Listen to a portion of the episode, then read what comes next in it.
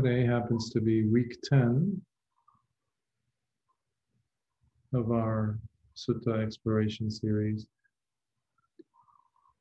And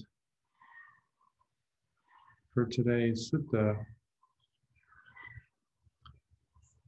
I picked out one of the suttas that I have found over the years to be uh, somewhat challenging. There are suttas that sometimes we kind of push away, it's, it's too complex, too complicated, or something that is about it that you can't quite verbalize. However, you know at the same time that it is a powerful sutta and it's a very moving sutta. One of the factors that um, is quite compelling about this sutta is that it, it repeats, in a sense, the content, the verse section especially, gets to be repeated in not just another sutta, but in three other suttas. So we have three suttas in the Majjhima Nikaya that bear the same name to some extent. And that is, uh, the term is Bhaddekaratta Sutta. Bhaddekaratta.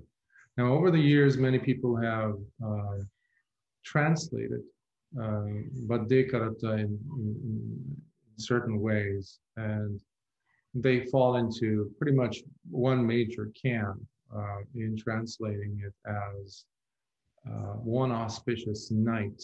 Usually that's or auspicious day.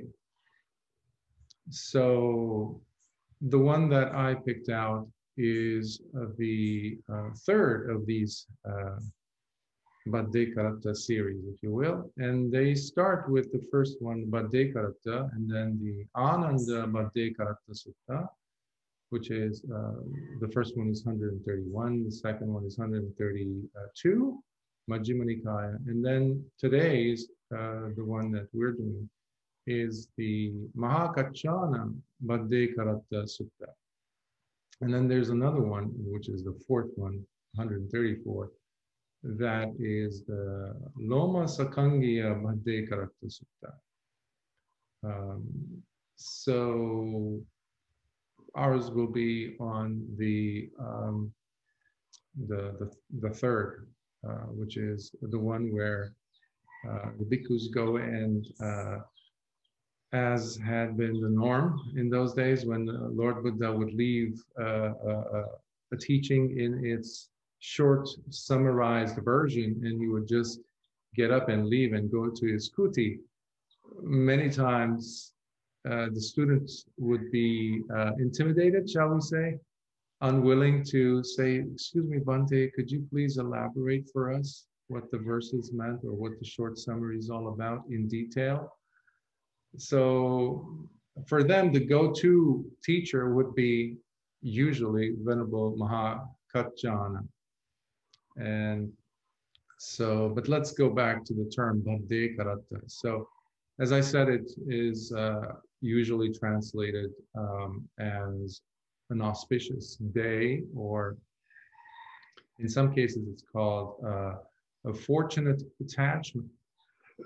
Excuse me. And or also an auspicious night is another way of, of uh, that I've seen it be translated, or a single night's shelter. That's another one. But the one that has um, these things did not resonate, especially when I was researching it uh, a few years ago when I was doing the recording uh, for the Majjhima Nikaya Suttas. Uh, that's where I went with uh, the late Venerable uh, Katukurunde Nyanananda Bhikkhu's uh, uh, translation. And he was uh, par excellence um, one of the best Buddhist um, scholars I would say, scholar slash monks slash practitioner. So for me, that that comes pretty, you know, it's up there in the upper tier uh, of teachers in this uh, dispensation of Lord Buddha. So he translates it as the ideal lover of solitude. So the ideal lover solitude, and that is what I uh, also um, I uh, copied, uh, I used his rendition, his translation in translating uh, this uh, for our uh, for our study today. Um, so here we see a sutta that highlights the mind's accomplishment of a person who is delighting in their, if you will, devotion to insight, to wisdom. So it's not um, just you know when we use the word uh, words ideal lover of solitude. So sometimes people are pulled back from what do you mean by ideal lover? Um, so it is the devotional approach to what it means to gain wisdom that we keep talking about. Lord Buddha's uh, dispensation is all about gaining wisdom. It's not about attaining some supramundane states and that's it. Well, there needs to be something that uh, indicates that the person has evolved or is rather evolving. Um, so in this case, uh, let's break down the, the, the, words, the root words of Bhaddekaratta. Excuse me. So Bade is the term that often is used for auspicious, exalted, uh, fortunate, noble even. It's almost like Arya, which is noble, nobility. Eka is, is one, one, single, one. Uh, and Ratta is seen sometimes as attachment or loving. So this is about the person's journey, uh, spiritual journey towards a state of seclusion, state of uh, solitude. Uh, but oftentimes, whenever we see the, that word solitude or hear about it, we immediately presume that it is about the physical solitude or isolation of a person.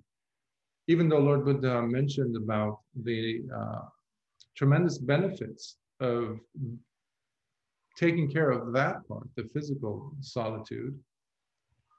But what is being referred to here is the solitude that one can place oneself in away from the hindrances.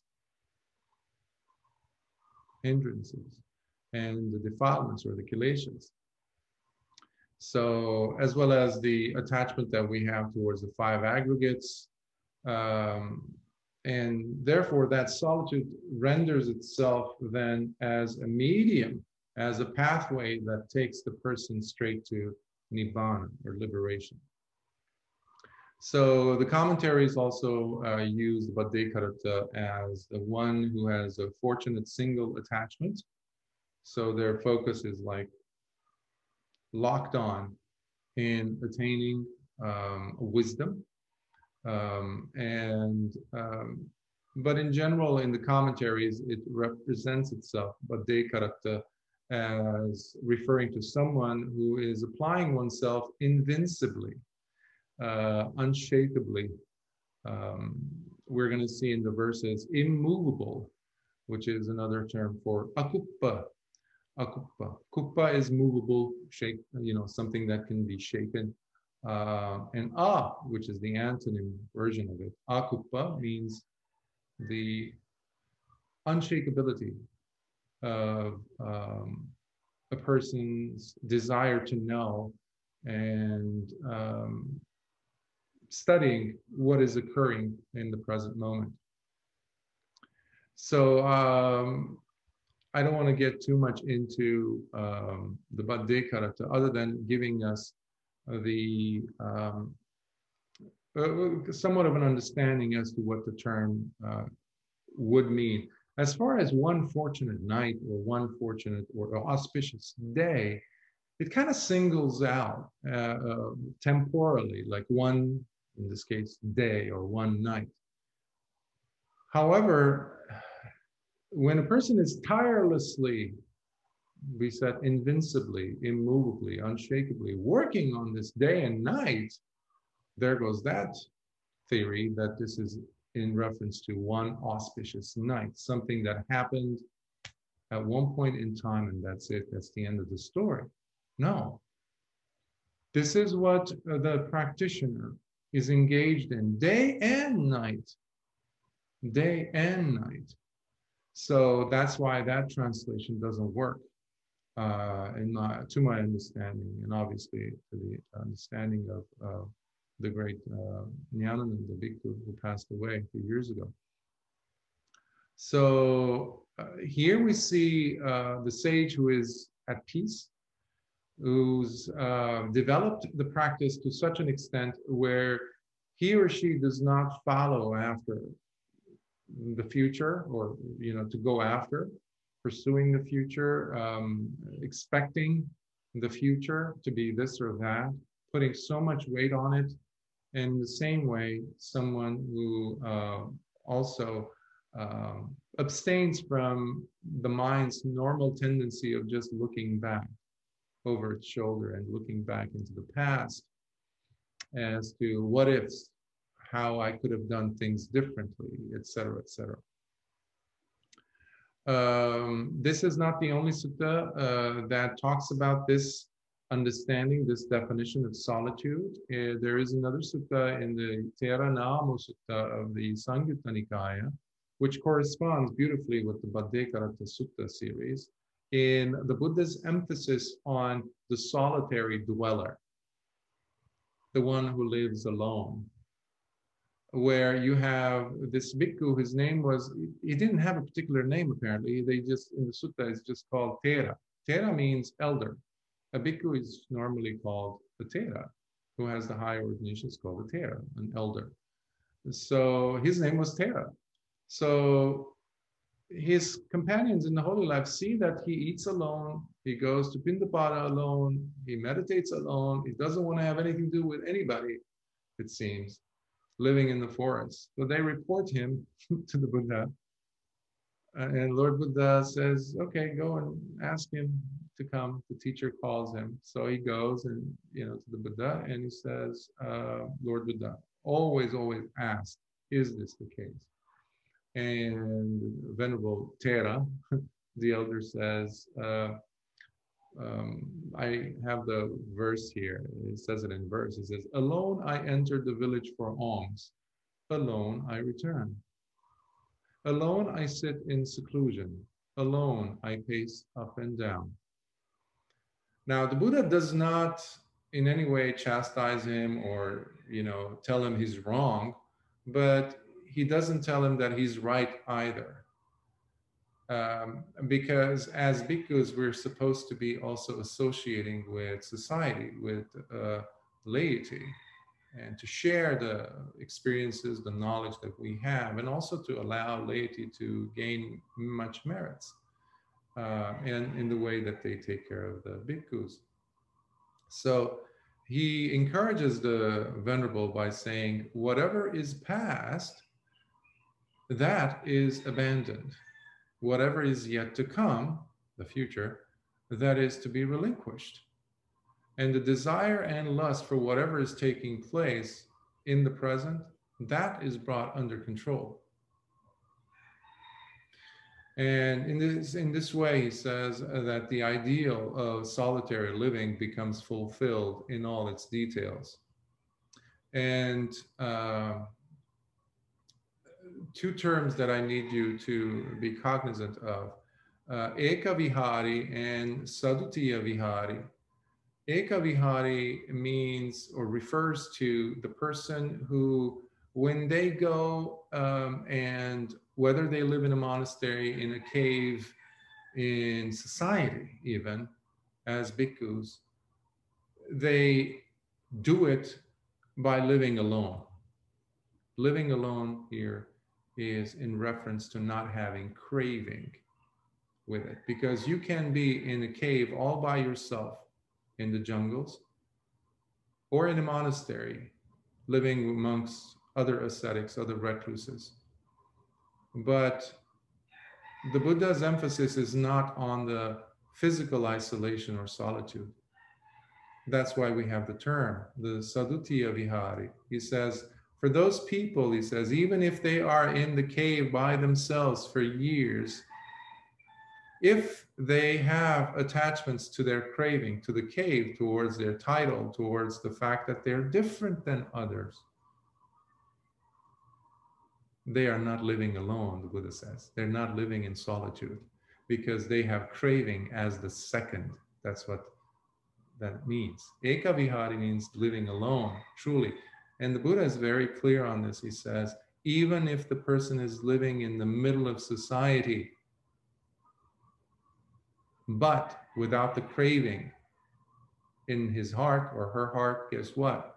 They are truly practicing being solitary because they're always watchful on the of the craving. So that's another um, uh, thing that um, really was uh, inspiring to read.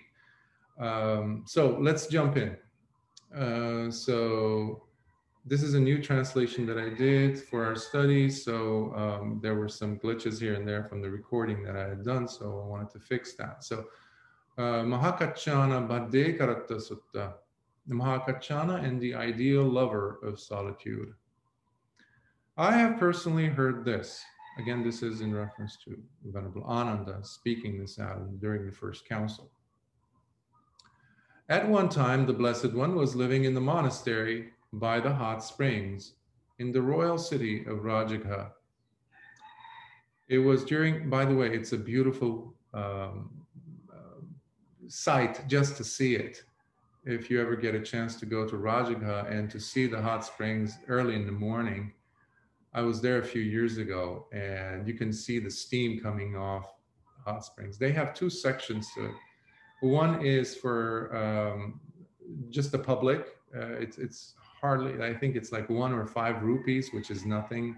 Um, and then there is the one that is, I think they said it's a 100 rupee or 150 rupees to enter. That's the one where you see one or two people in there um, in, the, in the huge hot spring. But the other one is like crowded with people. So uh, it looked quite crazy. Uh, just so much activity going on. But as you're going up, because it takes you, the path takes you all the way. If you persevere, it will take you over the the the, the hill all the way up towards the cave where the first council was held. And so they've constructed the beautiful statue of Lord Buddha, a white one, uh, right next to the hot springs. Um, so if you ever get a chance, it's worth going and uh, being there, just sitting there.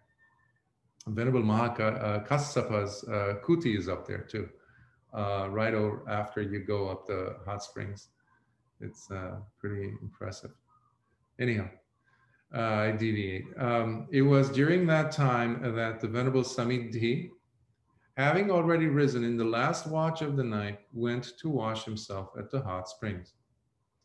There's three watches of the night. Uh, one goes from 6 p.m. around 6 p.m. to 10, and then the one that goes from then till uh, like around 2 a.m. And then the other one from uh, 2, 3 a.m. down to 6 a.m. So um, if one is to rest, they usually rest uh, during the middle watch of the night. But uh, sometimes they skip the whole three watches and they keep sitting or doing walking meditation. So this is the third watch of the night where the sun is rising or about to. And Venerable Samiddhi, uh, just a few words on him. He was uh, born into the royal family of um, in Rajagaha. He was uh, part of the court uh, of King Bimbisara. And King Bimbisara was uh, the king who had noticed um, in one of his excursions out when Lord Buddha was still a bodhisattva, he was a practitioner. But he was so moved by Lord uh, by Siddhartha Gautama that he arranged for him to, to he had them follow to see what he does and then he found out where he stayed and he went there uh, with his retinue and he said i'm so impressed by you yogi um, I want to give you, you obviously come from royal blood, he says, from the way you carry yourself. He says, if you relinquish this path, I will give you half of my kingdom. He says, Thank you, but I've already left my kingdom to search for the truth, to search for awakening, freedom from dukkha. And King Bimbisara makes a formal request. He makes the request that once uh, Siddhartha Gautama becomes the Buddha and finds the way, the magga, the path to awakening, that he comes back to Rajagaha and teaches him. So that is where uh, what Lord Buddha did after awakening. He came back to Rajagaha and he uh, met with King Bimbisara and his retinue. And that's where Samiddhi was in the crowd, in the royal uh, court um, committee, whoever went to greet Lord Buddha.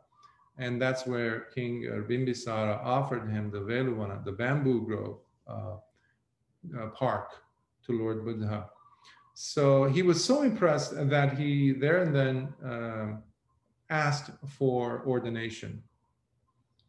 So, uh, and he became one of the bhikkhus. So, and he also was known as uh, Venerable Sariputta's student, uh, Venerable Samiddhi, that is. So, after bathing, he came out of the water and stood with his underrobe, drying his body. Suddenly, a glorious deva appeared while illuminating the whole of the forest. As he approached the venerable Samiddhi, stood to one side and said, Bhikkhu, do you remember the summary and detailed explanation of the ideal lover of solitude? Friend, I do not remember the summary and the detailed explanation of the ideal lover of solitude. And in turn, Venerable Samiddhi asked the radiant Deva, How about you, friend? Do you remember it? The Deva replied, Bhikkhu, I too do not remember the summary and the detailed explanation of the ideal lover of solitude. Bhikkhu, you must memorize and learn the summary and the detailed explanation of the ideal lover of solitude, for it is crucial in understanding the fundamentals of the holy life. Having spoken his words, the Deva disappeared from there. Later in the day, the Venerable Samiddhi approached the Blessed One and after paying homage to him, sat to one side and said, Bhante, earlier today, having already risen in the last watch of the night, I went to wash at the hot springs. After bathing, as I came out of the water and stood with my underrobe, drying my body, suddenly a glorious deva appeared while illuminating the whole of the forest. As he approached me, stood to one side and said, Bhikkhu, do you remember the short summary and the detailed explanation of the ideal lover of solitude? And I answered, Friend, I do not remember the short summary and the detailed explanation, etc. So there's a repeat. And these repetitions are necessary for um, the repeating bhikkhus, uh, reciters, that kept the the suttas alive and brought us here to this point in in history, uh, so that they can remember whatever they had skipped, they could recall back. Um, so that's there's that purpose, and also it allows the meditator or the reader to really grasp what was missed the first time around.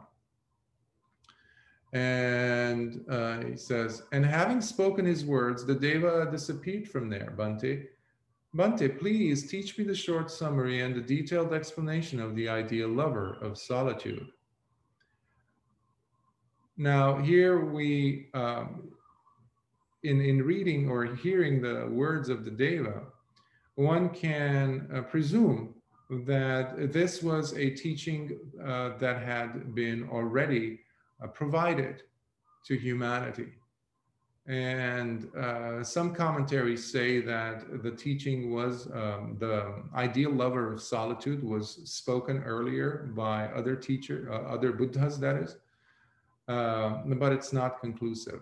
Um, so in this case, we know that Venerable Samiddhi um, um, didn't know it, and the Deva, who knows of the title, of these verses, of this poem, if you, if you will, he had forgotten what the poem was. But he remembered how important it is, and he also remembered the title. Because devas live usually for many, many, uh, you know, hundreds of millions of years in some cases, especially when it's a deva of this caliber who is devoted to the Dhamma, it seems.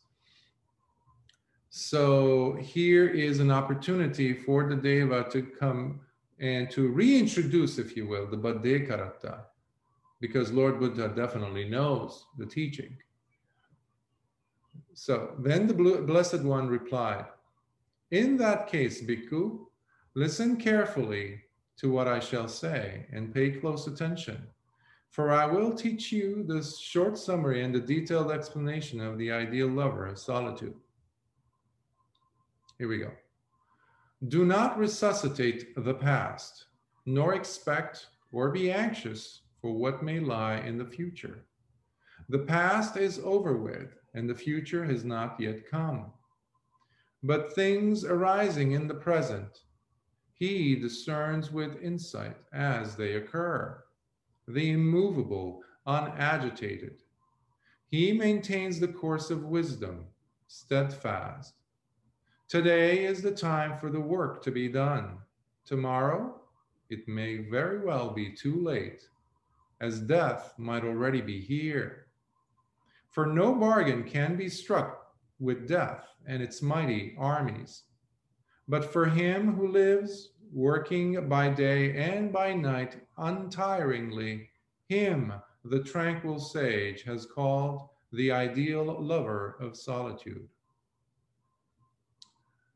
Um, in this particular version of the Bhaddekaratta Sutta versus the first one, which is Majjhima Nikaya 131, uh, where Lord Buddha does give the same verse, the verses, and then he provides a short summary. Uh, but uh, in that one, uh, Lord Buddha applies the five aggregates, the five aggregates uh, uh, to explain the verses. Uh, that we just uh, went through. And especially in, in, uh, in connection with not resuscitating the past, nor going after the future. So he uses the Panchakkhandha, the five aggregates, to as his, his, his way of explaining what the verses uh, mean. But we don't hear this happen. We don't see this happen in this sutta uh, because the Blessed One, uh, he doesn't explain at all, and as the sutta continues. Once finished giving this short summary, the Blessed One arose from his seat and went into his kuti. But soon after the Blessed One had left, it occurred to those bhikkhus, friends, the Blessed One has now gone back to his kuti after giving us this short summary, but without giving us the detailed explanation of what he meant by it. Uh, and then the whole verse continues do not resuscitate the past. It's a long sutta so i'm trying to um, make time for uh, questions and, and, and other uh, sections that need explaining. Uh, so he says the whole thing and uh, him the tranquil sage is called the ideal lover of solitude. And the bhikkhus reflected now who could give us the detailed explanation of this short summary then it occurred to those bhikkhus. The Venerable Mahakaccana is praised by the teacher, as well as considered wise and held in such high regard by his fellow companions in the holy life. The Venerable Mahakaccana is capable in giving us detailed explanation for this short summary given by the Blessed One. What if we approached the Venerable Mahakaccana and asked him about this? Then those bhikkhus went and approached the Venerable Mahakaccana and after exchanging friendly greetings with him, they sat down to one side and said, Friend Mahakaccana, the Blessed One gave us a short summary, but without giving the detailed explanation for it. And right after utter, uttering his words, he arose from his seat and returned to his kuti.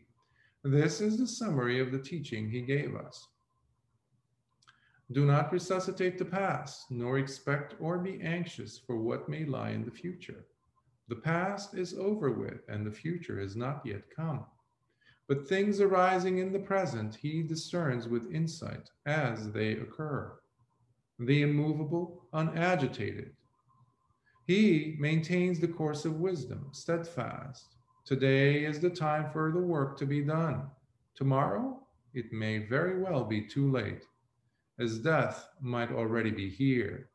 For no bargain can be struck with death and its mighty armies. But for him who lives, working by day and by night untiringly, him the tranquil sage is called the ideal lover of solitude. Now, we have come asking if the Venerable Mahakaccana could please provide us with the detailed explanation for this short summary.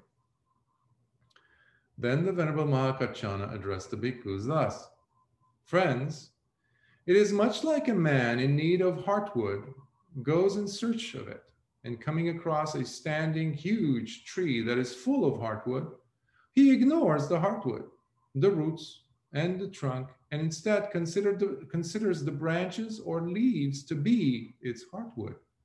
In the same way, venerable ones, while being face to face with the teacher himself, uh, you have completely ignored him and come instead asking me for the explanation. For he is the Buddha, the Blessed One, who knows and sees. He is vision itself. He is knowledge. He is truth. He has become the Dhamma and is Brahma. He is the teacher, the one who instructs and is the clarifier of meanings. He has given us the deathless. He is the Lord of the Dhamma, the Tathagata, you must have approached the Blessed One and asked the teacher himself. For then it was the right time to ask for the detailed explanation of this summary. And as the Blessed One explains it, so should you remember and bear it in your hearts.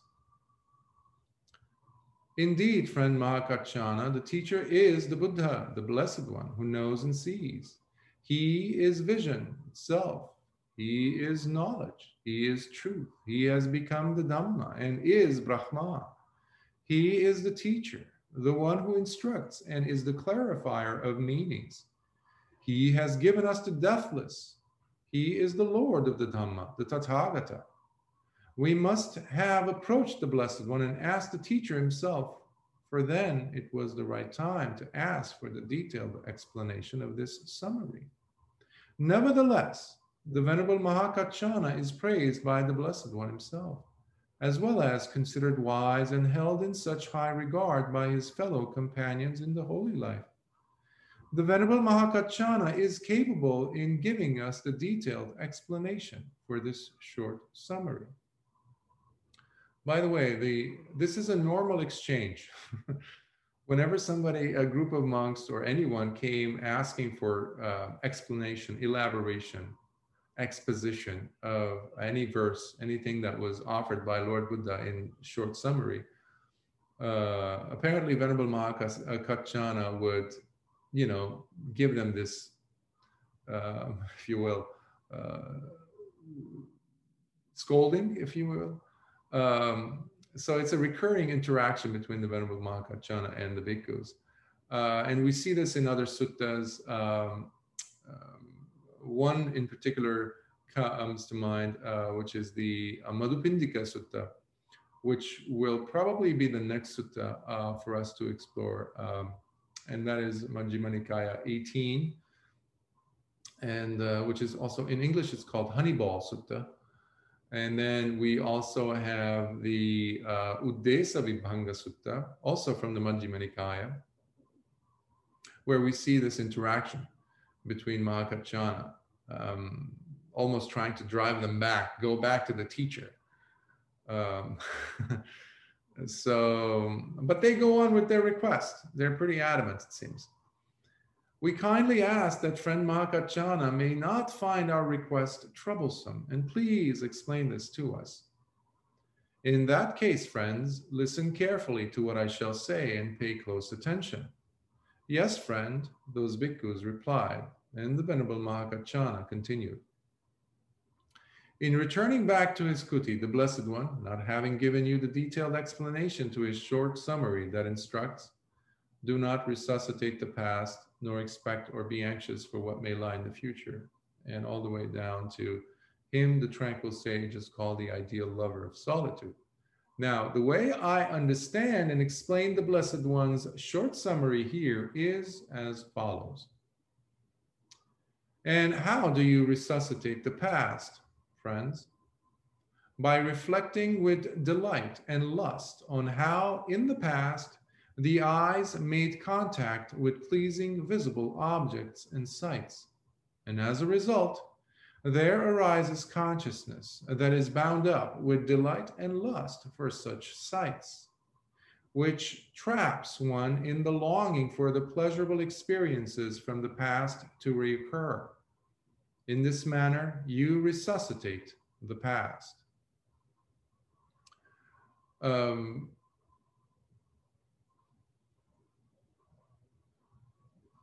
we like to glance forward and backward. We always like to grab the best, the most pleasing with our sight. And the eyes happen to be the loudest it seems, of the sensory perception, the sense organs, if you will. And that's where we get a lot of the attention that uh, makes us feel that we are living in a world. And if we're not being able to consume enough of things that are pleasant, that are pretty, that are uh, not painful, meaning if things are kind of banal, things are mellow, things are not superlative in their colors, in their loudness, if you will, then we start immediately to look back into the past and try to bring something and making comparisons, compare and contrasting. So if we can recall this, just this much of these verses of this sutta, that's that's quite a lot to be mindful of just the eyesight of how much information we bring in, but little to do with what is really happening in front of us. So the looking behind and looking forward or before is similar to looking into the past or resuscitating, um, um, reliving um, uh, the past uh, or being full of uh, expectations when it comes to the future. So um, let's uh, jump in. Um, and by the way, this is something that is quite visible, especially in the case of meditators, where every sit is rarely just that sit. Every sitting session, every meditation period is rarely just that we carry so much from the past, meaning past meditation experiences. It's almost like bringing our meditative resume or CV with us when we sit. Well, this is what I had accomplished in my last sit, or the highlight of my sitting history. And so I need to, at the very least, catch up to that or make a repeat of that at the very least it's only fair. I mean, if I've done it, done it in the past, then I should be able to recapture that, relive that. In other words, resuscitate the past. So it's not just mundane memories that we go and resuscitate, but also um, the jhanas, for example, or any specific um, states of mind, even if it's calm sometimes you sit and sometimes you're meditating and from the start you are in a tug of war with your mind. There's agitation and now we want to get rid of that agitation. Getting rid of the agitation. It's almost like an unwanted offspring an unwanted something in your life that you want to get rid of. So um, but not looking at what's in front or what's in the past we are uh, giving ourselves, offering ourselves unprecedented resiliency and capacity to remain unshaken. Akuppa. Let's continue. By reflecting with delight and lust on how in the past the ears made contact with pleasing sounds, and as a result, there arises consciousness that is bound up with delight and lust for such sounds, which traps one in the longing for the pleasurable experiences from the past to reoccur. In this manner, you resuscitate the past. By reflecting with delight and lust on how in the past the nose made contact with pleasing scents and fragrances. And as a result, there arises consciousness that is bound up with delight and lust for such smells, which traps one in the longing for the pleasurable experiences from the past to reoccur. In this manner, you resuscitate the past. By reflecting with delight and lust on how in the past the tongue made contact with pleasing flavors and tastes. And as a result, there arises consciousness that is bound up with delight and lust for such flavors, which traps one in the longing for the pleasurable experiences from the past to reoccur. In this manner, you resuscitate the past. By the way, I would love for you to listen to these words, if you can, with closed eyes, instead of writing notes, taking notes, unless it's a compelling question that comes up, or moving the body left and right. Imagine if you could be able to just sit, just sit. These are Lord Buddha's words, carried over through Venerable Mahakaccana, of course. But even though we're going through the six uh, sense organs, that does not mean that okay fine i heard the the one about the eyesight that should be enough it's a repeat. Well we lo- we just lost a huge opportunity. Remember the verse that says be careful don't postpone for tomorrow because who knows that might be too late so please use these opportunities uh, in hearing the dhamma as ways entry points to a deeper understanding of oneself, of your mind, and how it functions. Because this is about you, no one else. You, that's it, you. The relationship you have with your senses, your eyes, your ears, your nose, your tongue, your body, this is about that, no one else. So the bondage that Venerable Mahakaccana is talking about um, is not necessarily having to do with the, with the past, but it's more in the uh, in Pali it's called nandi or uh, delighting in, being infatuated by, and also the desire and lust that we keep hearing in, in Venerable Mahakaccana's explanation, which is a term in English for um, chandaraga, uh, uh lust, uh, looking after desire and lust uh, so which we get caught up in. So um, so the, our tendency to revive to relive the past or to relish the past um, also involves developing our sense of detachment even towards uh, any of these um, experiences but especially the one um, dealing with the mind that we're going to see in a bit as a sense organ. Because I mentioned about the eyesight being the loudest, but in all, um, uh, um, well, when we when we look at the mind, the chitta or the mano, um, we see how the eyes get triggered by a, a, a something, a sight, a beautiful sight, but we're not seeing it anymore what is the thing that is resuscitating? It's the mind. It's regurgitating what it thought it saw or what it wished it saw. That's when we are lost in the realm of sannyas, sankharas. And that is what we have to be very, very careful for. uh, from, uh, being trapped in. And in the Bahya Sutta, it says vinyate vinyatamattang bhavissati, which is in the sense awareness, there will be just the sense awareness.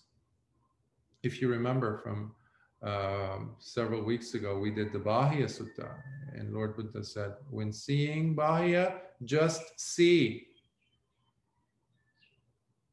In other words, if it's no longer in front of you, you're seeing something else. Don't keep on seeing the thing that is already past. So, continuing on. By reflecting with delight and lust on how in the past, Chandaraga, uh, in the past, the body made contact with pleasing touches and tactile experiences. As a result, there arises consciousness that is bound up with delight and lust for such tactile experiences, which traps one in the longing for the pleasurable experiences from the past to reoccur. In this manner, you resuscitate the past.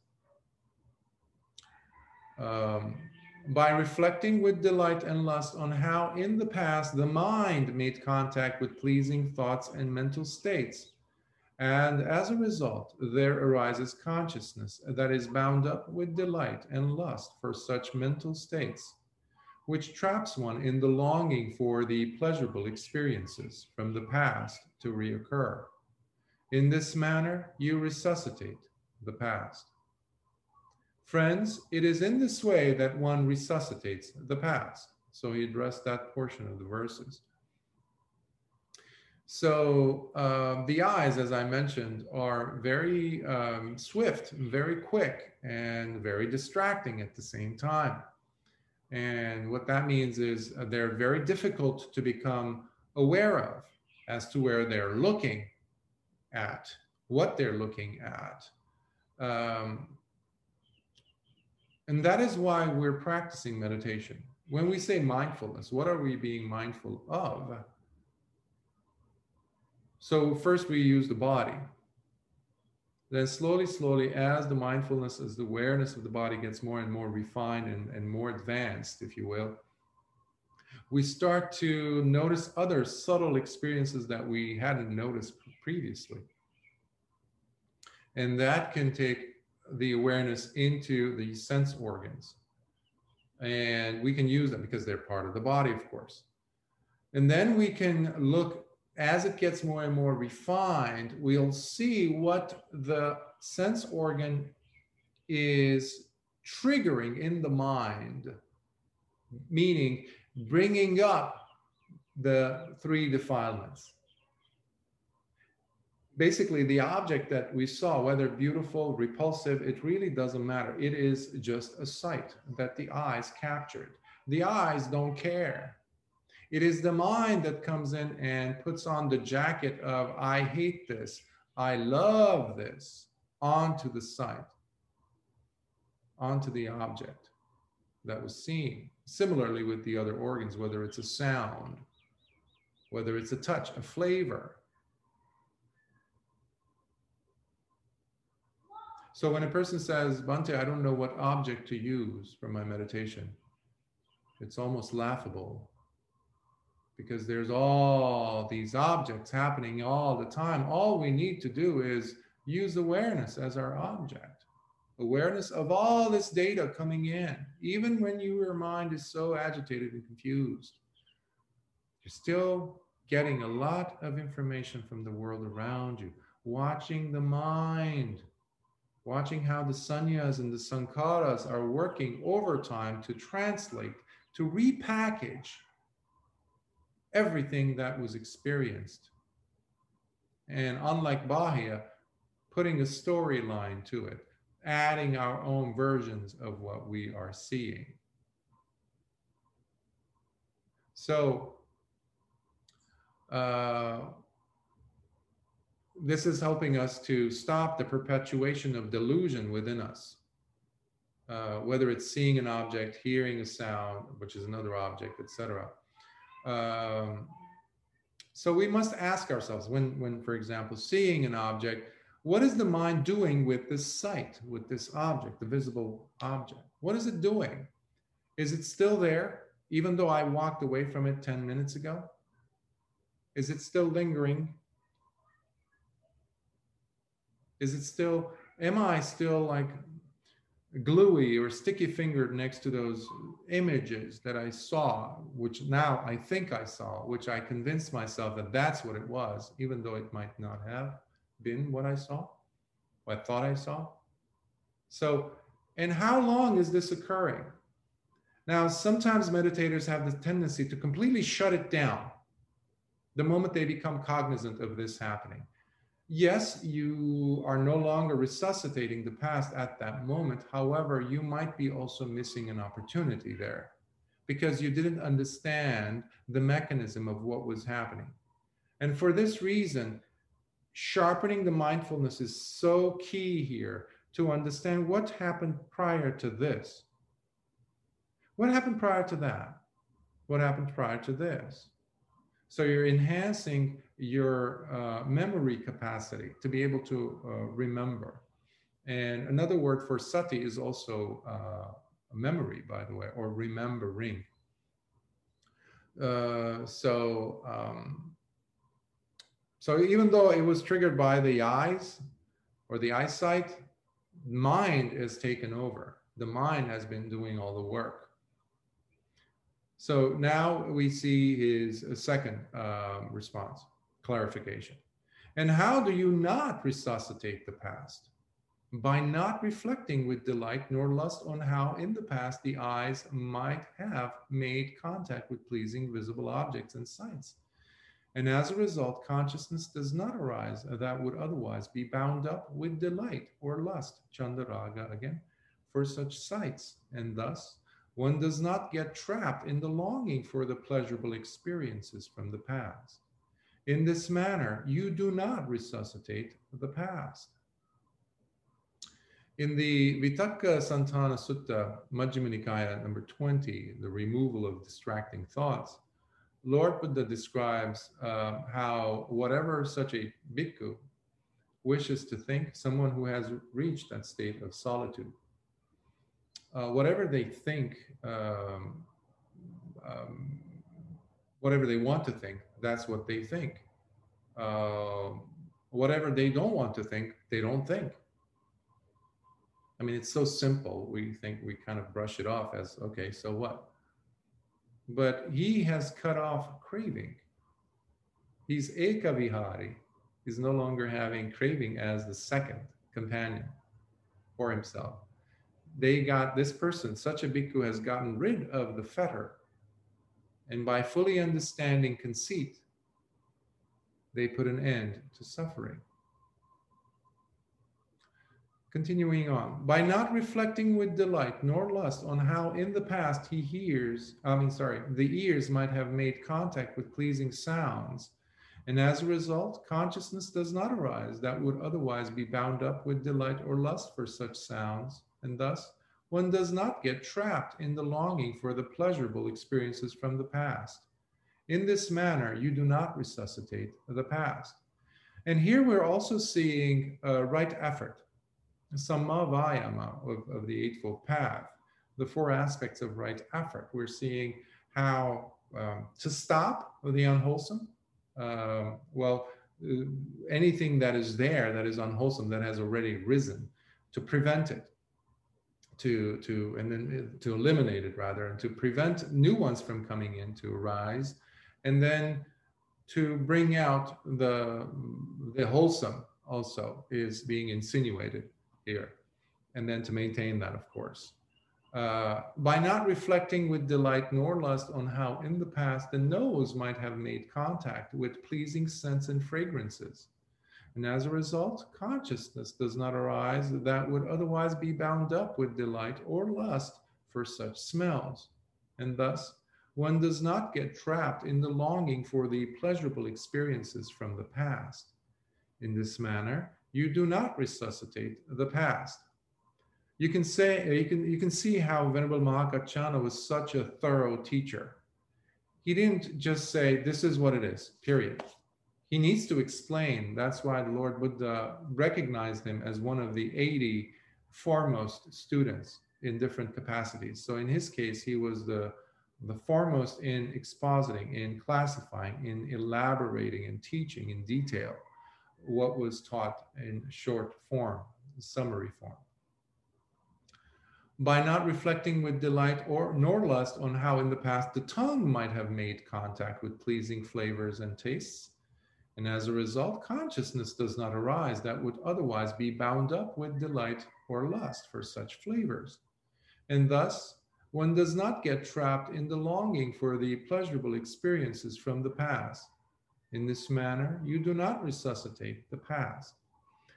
An example that comes to mind here is when we feel hungry. Notice I said feel, really like with the body, not think that we're hungry. I think at one point previously I mentioned the differences that we all can relate to. Um, but let's say we really do have the hunger and the body needs food. As we're getting closer to the food, whether it's we're shopping for it, it's being prepared, somehow it's there, it's being presented, it's a good exercise to check what is taking place in the mind. Meaning, if it's a food, it's a dish, something that we've eaten before, and the tastes that we, the flavors that we've tasted in the past from this dish, if they take off in the mind in the sense that, oh, I'm going to taste these flavors now, or I really like this food because of what it looks like it has. If you're a meat eater, for example, and you find a vegetarian meal being presented to you and there's no meat in it, sometimes, you know, people I've seen move their fork or chopsticks around the meal trying to look for those chunks of meat.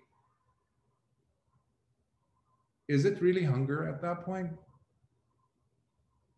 Or is it something else? The mind has taken off into the Disneyland of senses and, and trying to satiate the senses, the delight by resuscitating the past. I want to repeat that experience. And here is comparison that also, you know, if I eat this dessert here and I'm in a different place in a different country and I've had that same dessert, so called same, my mind is going in like, that's no way near that other one that I tried there.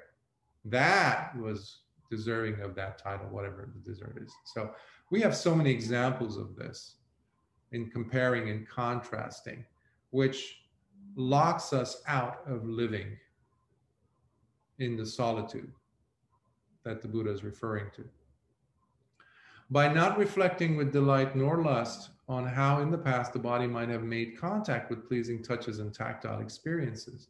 And as a result, consciousness does not arise that would otherwise be bound up with delight or lust for such tactile experiences. And thus, one does not get trapped in the longing for the pleasurable experiences from the past. In this manner, you do not resuscitate the past.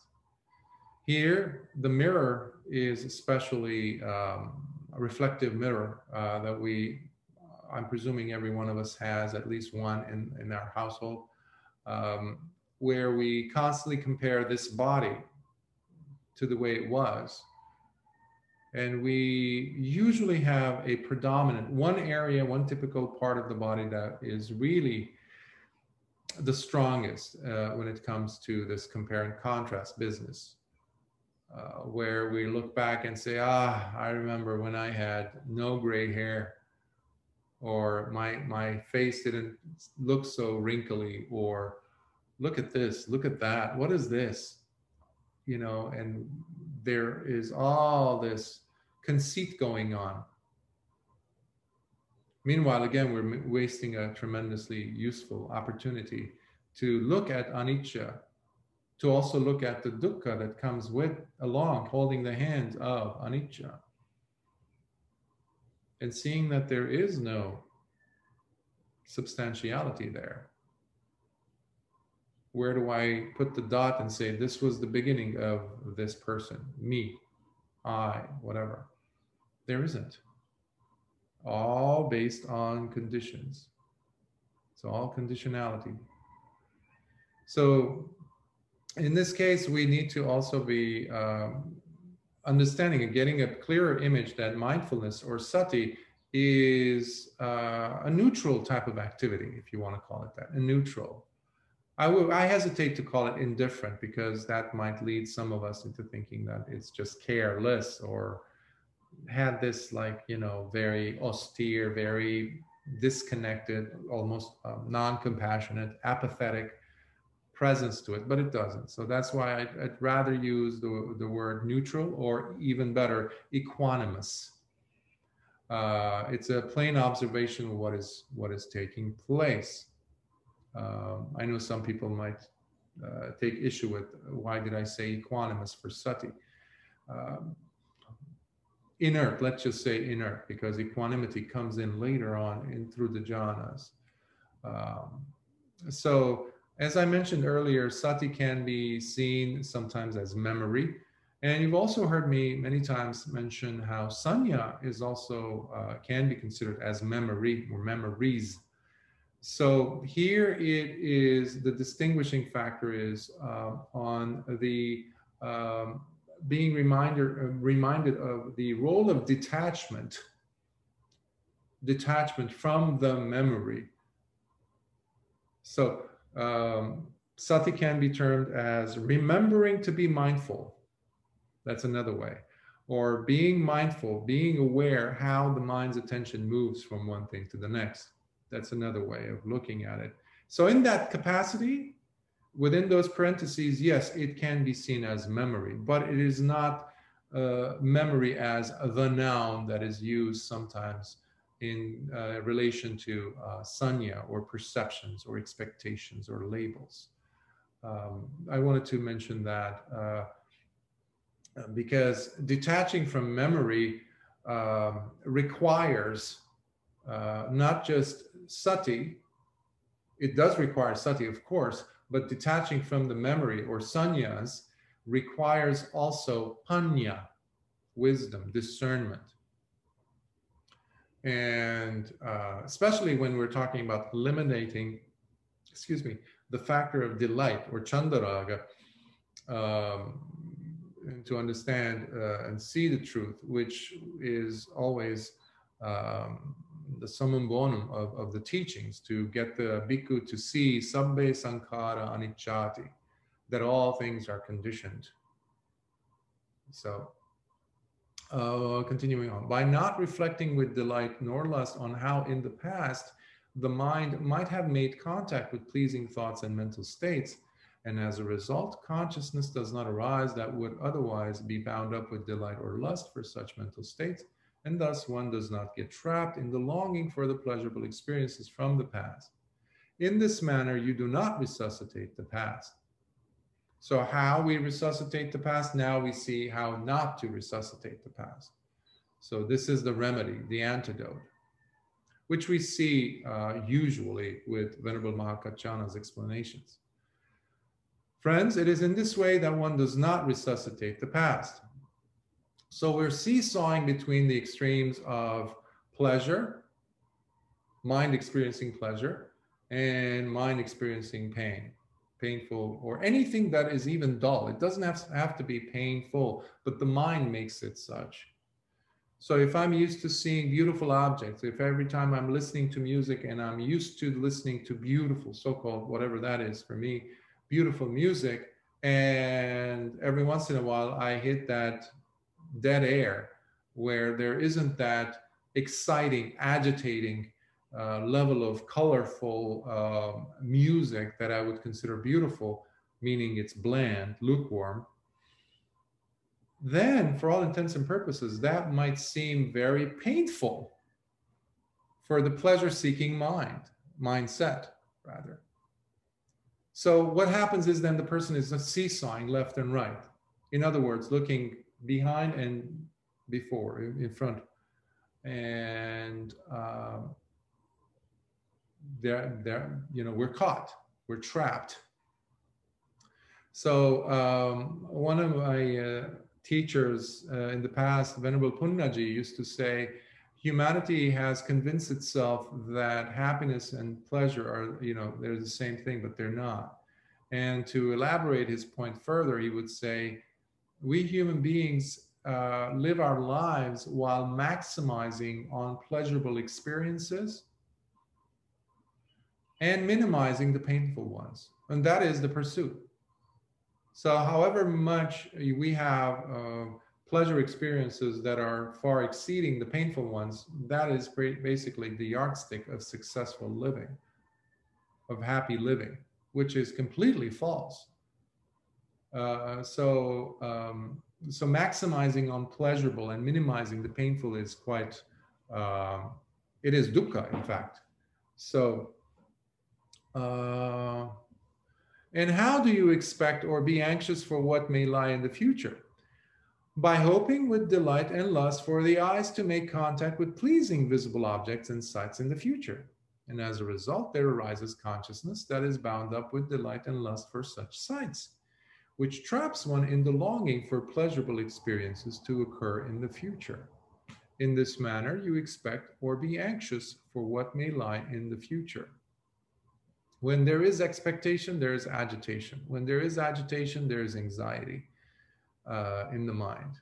So um, that's one of the reasons why uh, we see constantly this term uh, um, um, when we talk about restlessness. It's another form of agitation. It's subtle agitation, which can manifest and become much grosser and grosser, visible in the body itself um, that we need to really be um, paying very good attention to um, because I've seen people uh, talk about attainments and things or jhanas and uh, they're referring to a certain level of jhana or even an attainment first second whatever level of attainment and uh, they're trying to convince someone that they've experienced or they are experiencing that or they're on that level.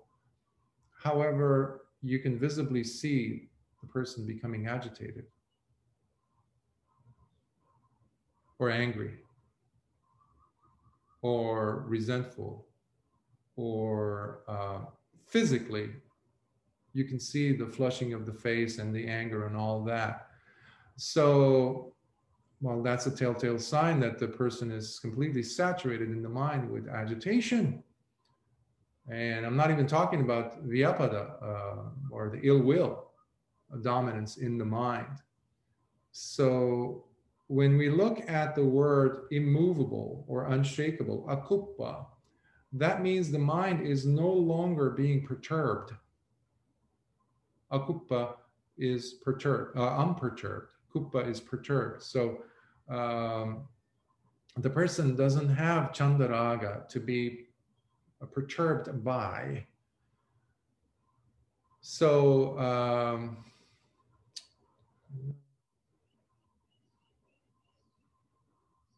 okay, so by hoping with delight and lust for the ears to make contact with pleasing sounds in the future, as a result, there arises consciousness that is bound up with delight and lust for such sounds which traps one in the longing for pleasurable experiences to occur in the future. In this manner, you expect or be anxious for what may lie in the future. So, this is what leads us to more planning. Uh, another way of saying expectation is uh, another a- element of that, or an extension, one of its limbs is to plan. Uh, the Buddha was never against planning, of course, but how much credence, how much emphasis, how much uh, of our time as one of our greatest assets do we put into uh, this uh, part of our practice, planning or expecting, um, striving towards something better, always looking for that something better. A good exercise would be uh, when, if you are, let's say, following social media, for example, or getting emails or getting messages or the news. Watch how your fingers, if I'm presuming you're using a smartphone here, but, or even cruising through the TV channels, something like that. See how the mind is so agile in and so quick in making us be uh, so easily convinced, duped, in fact, to the moment we caught, uh, we, we see that this thing is not that pleasing, we hit the forward button or we swipe in the case of the screen. See how many tries it takes for you to kind of put an end to that and realize what's happening and then putting an end to that. Becoming more cognizant. So we can use these techniques in different ways because we are enmeshed in the, uh, the delusion, especially now in this time period in the world, simply because we dislike, in fact, we despise boredom. When a student uh, has reached, let's say, a certain level, uh, certain experiences are happening or not, the person comes in and complains, How come this is not happening? That's another way of saying, Bhante, I am bored. How can I move on to the next jhana? How can I move on to this? Uh, I've heard these people are having these experiences, so how come I'm not? That's why I am totally against having interviews where students are within, you know, 25 feet of each other. In fact, it's much better if the doors are closed and nobody's in front of the door because we have a tendency, I've noticed this firsthand with some students overseas in retreats where the student would get up and pretty much give a repeat uh, account of what they heard, overheard rather, uh, someone else say. So, um, because everybody is not happy where they are, they want to move again to the next to the other, which is also um, one of the contaminants, longing for the other, the better, to become into a state that is better and other than this because we are dissatisfied and disappointed. We want to know what's behind door number two, number three, number four, and the numbers never end. Um, so, by hoping with delight and lust for the nose to make contact with pleasing scents and fragrances in the future, and as a result, there arises consciousness that is bound up with delight and lust for such smells, which traps one in the longing for pleasurable experiences to occur in the future. In this manner, you expect or be anxious for what may lie in the future by hoping with delight and lust for the tongue to make contact with pleasing flavors and tastes in the future. As a result, there arises consciousness that is bound up with delight and lust for such flavors, which traps one in the longing for pleasurable experiences to occur in the future. In this manner, you expect or be anxious for what may lie in the future. Uh, whether facing successes or failures or disappointments, uh, these are all our creations ultimately. Um, whether it's we're talking about the past, present, or future. Um, we need to be constructing. A fancy word, a Pali word that we can use here is sankharas, yes, but there is a, a more devious presence, if you will. And those are the papanchas. Those are the actual storytellers the weavers of different scenarios in the mind. The what ifs, they really take on different nuances, generating new karmas for us, in fact. Because the next moment, um, the actions that, that are to happen by my thoughts, my words, my body physically, uh, they're going to be stemming out of my where my papanchas have left me what foundation they gave me, um, which Lord Buddha consistently says um, are wrong because we need to go to the Nippapancha state, which is devoid of papanchas. And that is what uh, the Arahant is. Uh, that's the state of an Arahant's mind. They don't have any more papanchas being made. Um, so, in other words, we are karma making machines karma generating machines. We're just not aware of them. Because as we seesaw between pleasure and pain, pleasure and pain, what we're dealing with, basically, we're being dealt with, excuse me, are the are the hands the three hands of the defilements Lobha, dosa, moha, lust, anger, hatred, and delusion. We're in, in we're, we're like a volleyball being tossed between three players, if you will. So, so long as we are being propelled, moved by these three, any of these three, uh, we're going to be continuing to be just karma generating machines, if you will.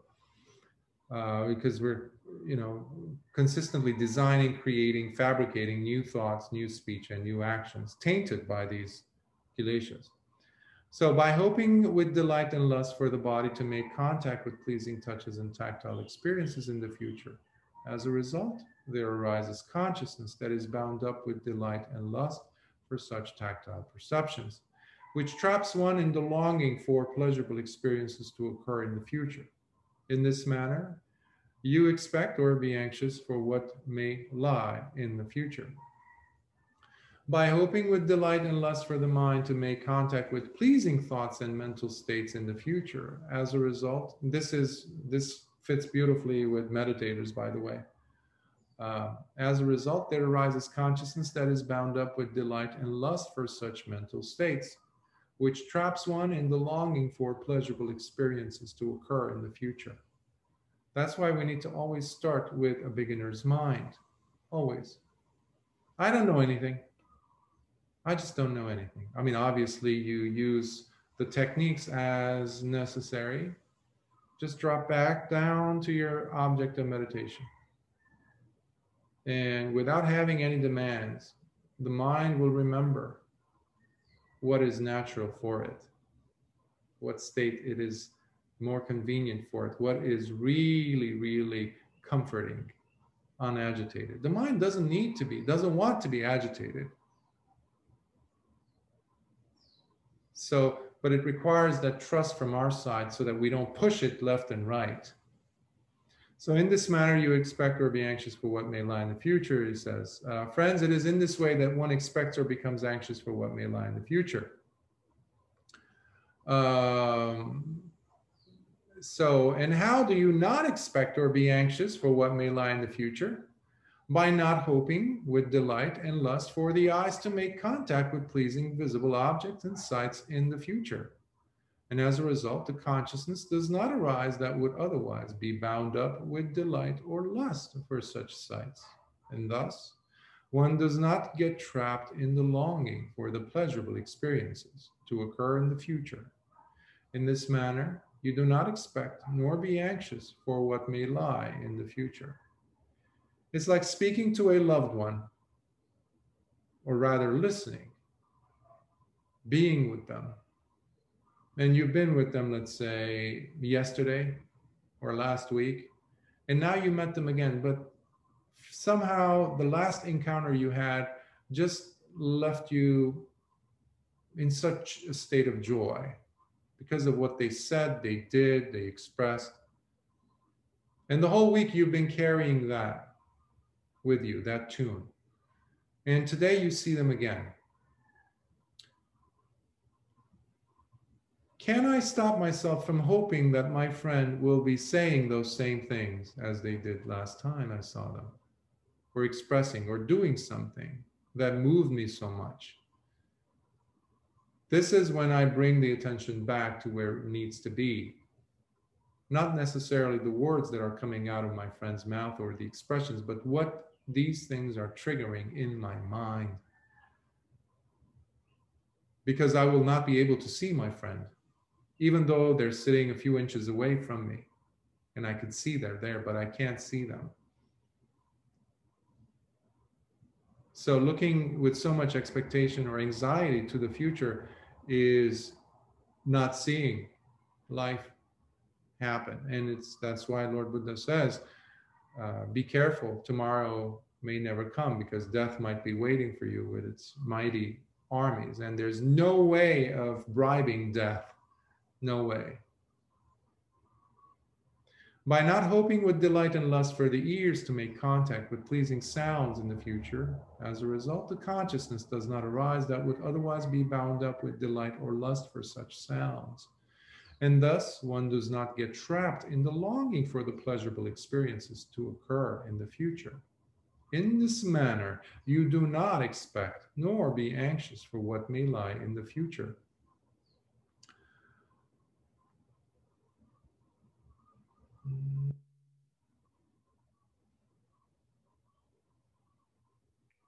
By not hoping with delight and lust for the nose to make contact with pleasing scents and fragrances in the future, as a result, the consciousness does not arise that would otherwise be bound up with delight or lust for such smells. And thus, one does not get trapped in the longing for the pleasurable experiences to occur in the future. In this manner, you do not expect nor be anxious for what may lie in the future. Um, in the Sutta Nipatas, Nalaka Sutta, uh, there's um, a verse that says, If you delight in being alone, then you will illuminate the 10 quarters.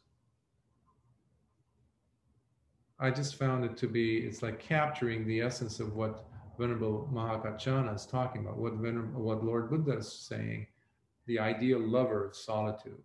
So if a person truly is able to delight in what is happening now, boredom and all, even when the mind is agitated. Can I be okay with that?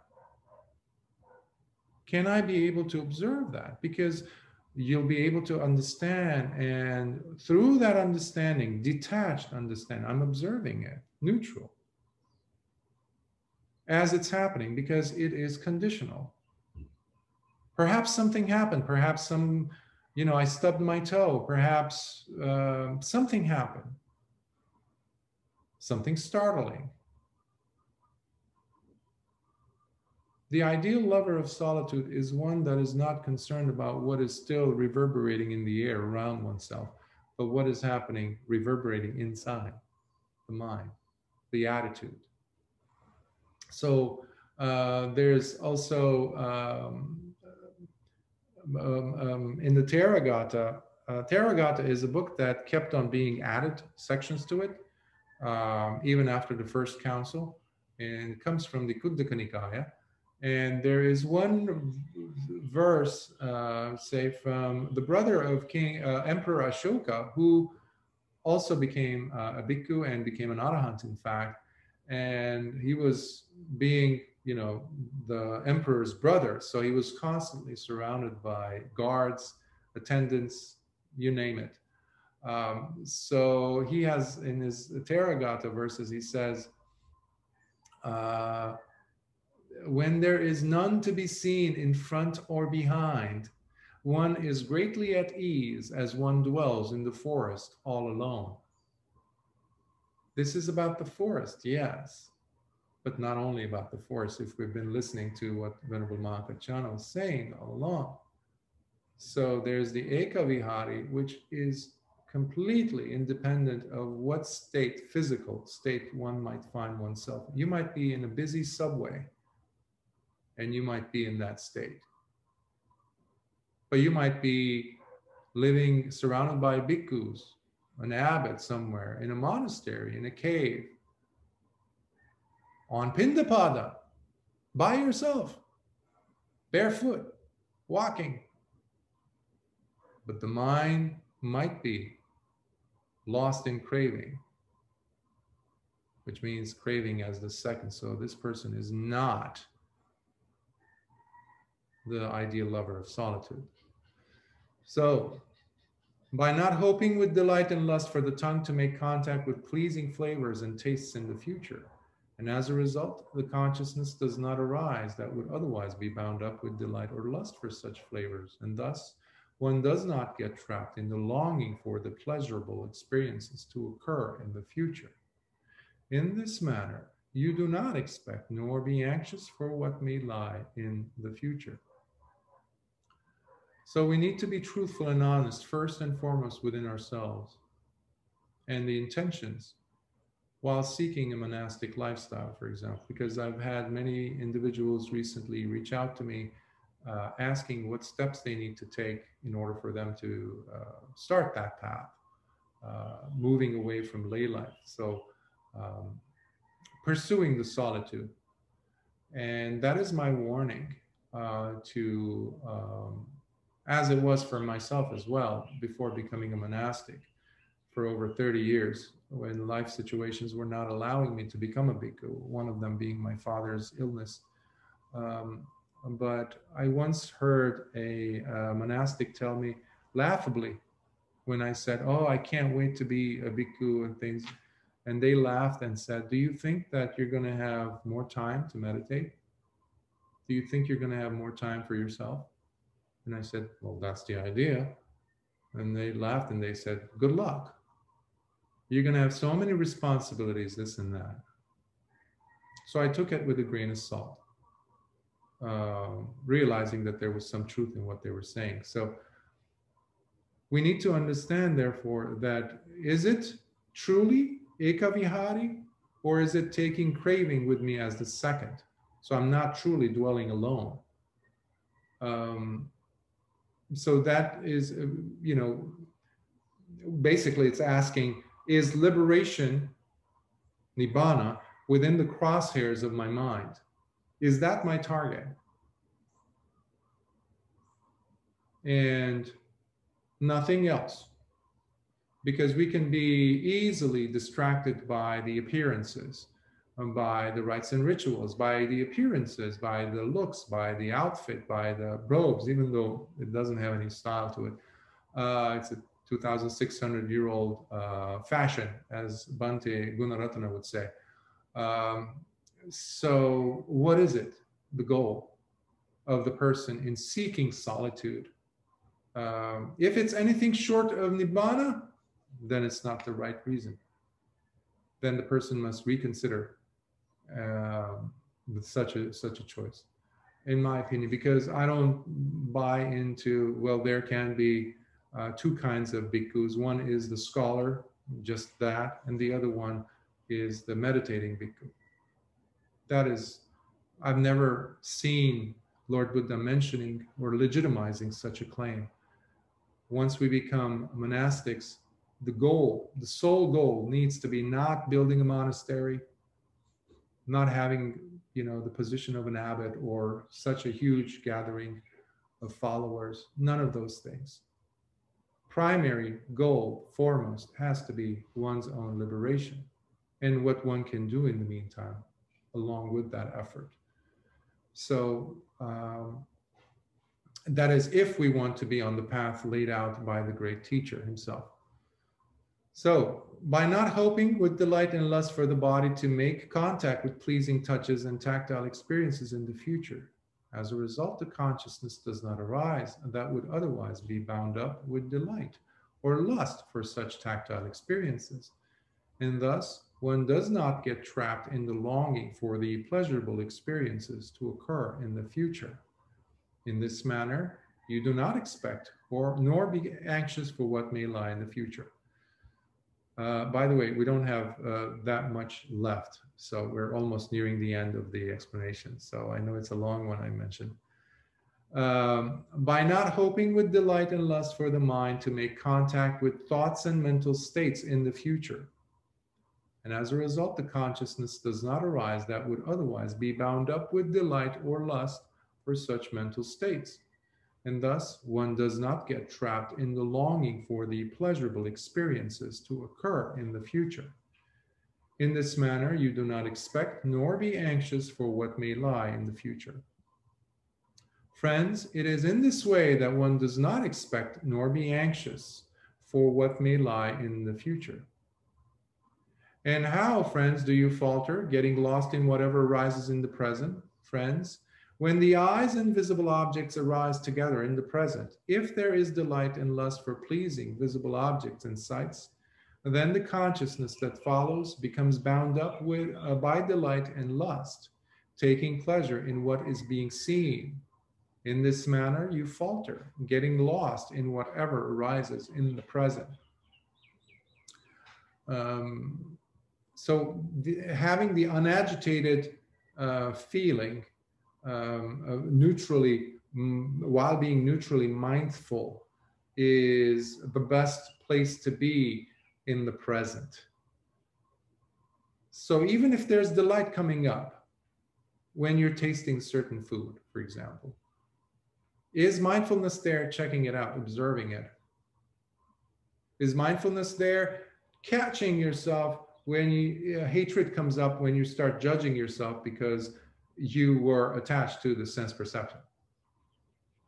So nothing escapes the eye, the eye of sati, not the eye of the big brother, you know, that's, so our own sati is the best. Um, so this is another way of saying harmonious lifestyle or right livelihood that, that we see in the um, Noble Eightfold Path, um, um, associating with wise individuals um, that can get us back on track with our practice, uh, enhancing our sense of presence and, and uh, st- strengthening our awareness of what is taking uh, place in the present. Uh, the help of a teacher is exquisitely uh, helpful in this. So, and when the ears and sounds arise together in the presence, in present, if there is delight and lust for pleasing sounds, then the consciousness that follows becomes bound up by delight and lust, taking pleasure in what is being heard. In this manner, uh, you falter, getting lost in whatever arises in the present. Um, and when the nose and fragrances arise together in the present, if there is delight and lust for pleasing smells, then the consciousness that follows becomes bound up by delight and lust. That is ayoniso manasikara. There's yoniso manasikara, which is wise, uh, reflective attention, and ayoniso manasikara, because there's the a prefix, it's the antonym of that, which means the unwise attention uh, where it doesn't reflect and it just gets pulled in. Um, the people at Facebook, people on YouTube, and all the mass media and all, everything de- dealing with putting stuff in front of the public, they are excellent. They are experts at creating Ayoniso Manasikara. To drag your attention, wise reflection, to in fact eliminate it not to give you the time of day where you can pause for a millisecond. That's why muting the sound is helpful. In fact, if you can completely turn it off, get rid of your TV usually helps. Um, so we need to inculcate, bring out more yoniso manasikara.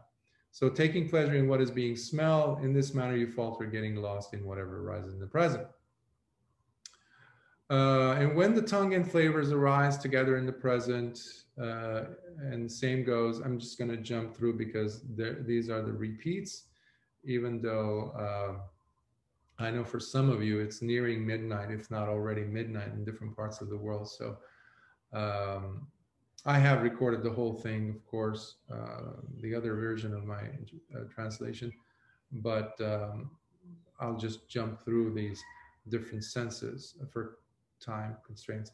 And when the body and touches arise together in the present, and when the mind and thoughts arise together in the present, one becomes bound up by delight and lust, taking pleasure in what is being experienced. In this manner, you falter, getting lost in whatever arises in the present. Here, Sila before everything. When I say here in the Dhamma, I mean Sila must comes must come before everything and including and especially in the case of our thoughts that's where sila gets to be broken first and then the speech and then the action so um, we need to investigate so sila proper uh, application of sila requires investigation and investigation requires yoniso manasikara which is wise reflective attention and which itself requires sati, which requires, along with it, panya. So sila encapsulates all of them. Yes, it's a moving from the outside in, but still it's it's very powerful because it trains, it tames the mind to seek more and more states of non-agitation, to find comfort in that, if you will. So um, continue on. So, friends, it is in this way that one falters and getting lost in whatever arises in the present. And how, friends, do you not falter as you remain immovable, discerning with insight whatever arises in the present? Friends, when the eyes and visible objects uh, arise together in the present, and similarly with the ears and sounds, uh, similarly with the nose and smells, similarly with the tongue and flavors and uh, uh, with uh, the body and tactile uh, objects, and then finally with the mind and um, concepts. Um, uh, then uh, there is neither delight nor lust for pleasing experiences. Then the consciousness that follows is not bound up by delight nor lust, therefore, not taking pleasure in what is being touched what is being smelled, what is being uh, seen, what is being heard, what is being cognized or known in the case of the mind. In this manner, you do not falter as you discern with insight whatever arises in the present. So, um, friends, it is in this way that one does not falter as one remains immovable, discerning with insight whatever arises in the present. Friends, this is how I understand and explain the Blessed One's short summary, which states Do not resuscitate the past, nor expect or be anxious for what may lie in the future. The past is over with, and the future has not yet come. But things arising in the present, he discerns with insight as they occur. The immovable, unagitated. He maintains the course of wisdom, steadfast Today is the time for the work to be done. Tomorrow, it may very well be too late, as death might already be here.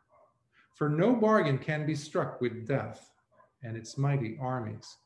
But for him who lives, working by day and by night, untiringly, him the tranquil sage has called the ideal lover of solitude. Well, a valid question might be posed here, uh, which is, uh, well, what is it that disturbs our freedom from experiencing this solitude? Well, you remember the five aggregates? The five clinging aggregates disturb our natural freedom that comes from, from true solitude. They're always there trying to get our attention. They're always there to disturb us pulling us out of our sit, for example. The body aches. This is my body. If I don't get up, my legs are going to fall off. Really? Really? If I don't move my body this way, my hands are going to fall off. Now, of course, sometimes the legs get numb or because of constriction of blood and all that. So we need to be cognizant. But usually, the five aggregates the grasping aggregates, are the ones that make us be shakable, which is the opposite of akuppa. So we become movable. They're the ones that pull us out of solitude. And the solitude, again, is not, uh, we shouldn't think about it as physical solitude, although the Buddha highly encouraged that. With every single reference to the jhanas, the bhikkhu always is isolating, secluding oneself from the senses, from sense pleasures. So seclusion is always there to some extent, but it is not uh, that mandatory all the time to bring about this sense of, uh, of the ideal lover of solitude. That's what I'm referring to here. So uh, now, friends, if you wish, please go and approach the Blessed One and ask him about it. And as the Blessed Lord explains it to you, you should listen carefully, remembering and bearing it in your hearts. Yes, friend, replied those bhikkhus, delighting and grateful for the words of the Venerable Mahakaccana, as they arose from their seats and went to the Blessed One. And after paying homage to the teacher, they sat to one side and then recounted all that had taken place, while adding, Bhante, having requested from him the Venerable Mahakaccana explained in detail the short summary you had given us, which he did in this manner while using these words and phrases. In hearing their words, The Blessed One replied, Mahakaccana is wise, bhikkhus. Mahakaccana possesses penetrating insight. If you had approached me asking for the detailed explanation to this summary, I would have explained it in the exact same manner as did Mahakaccana. For that indeed is its meaning, and that is how you should remember and bear it in your hearts. This is what the Blessed One said, and those bhikkhus were even more delighted in hearing the teacher's words.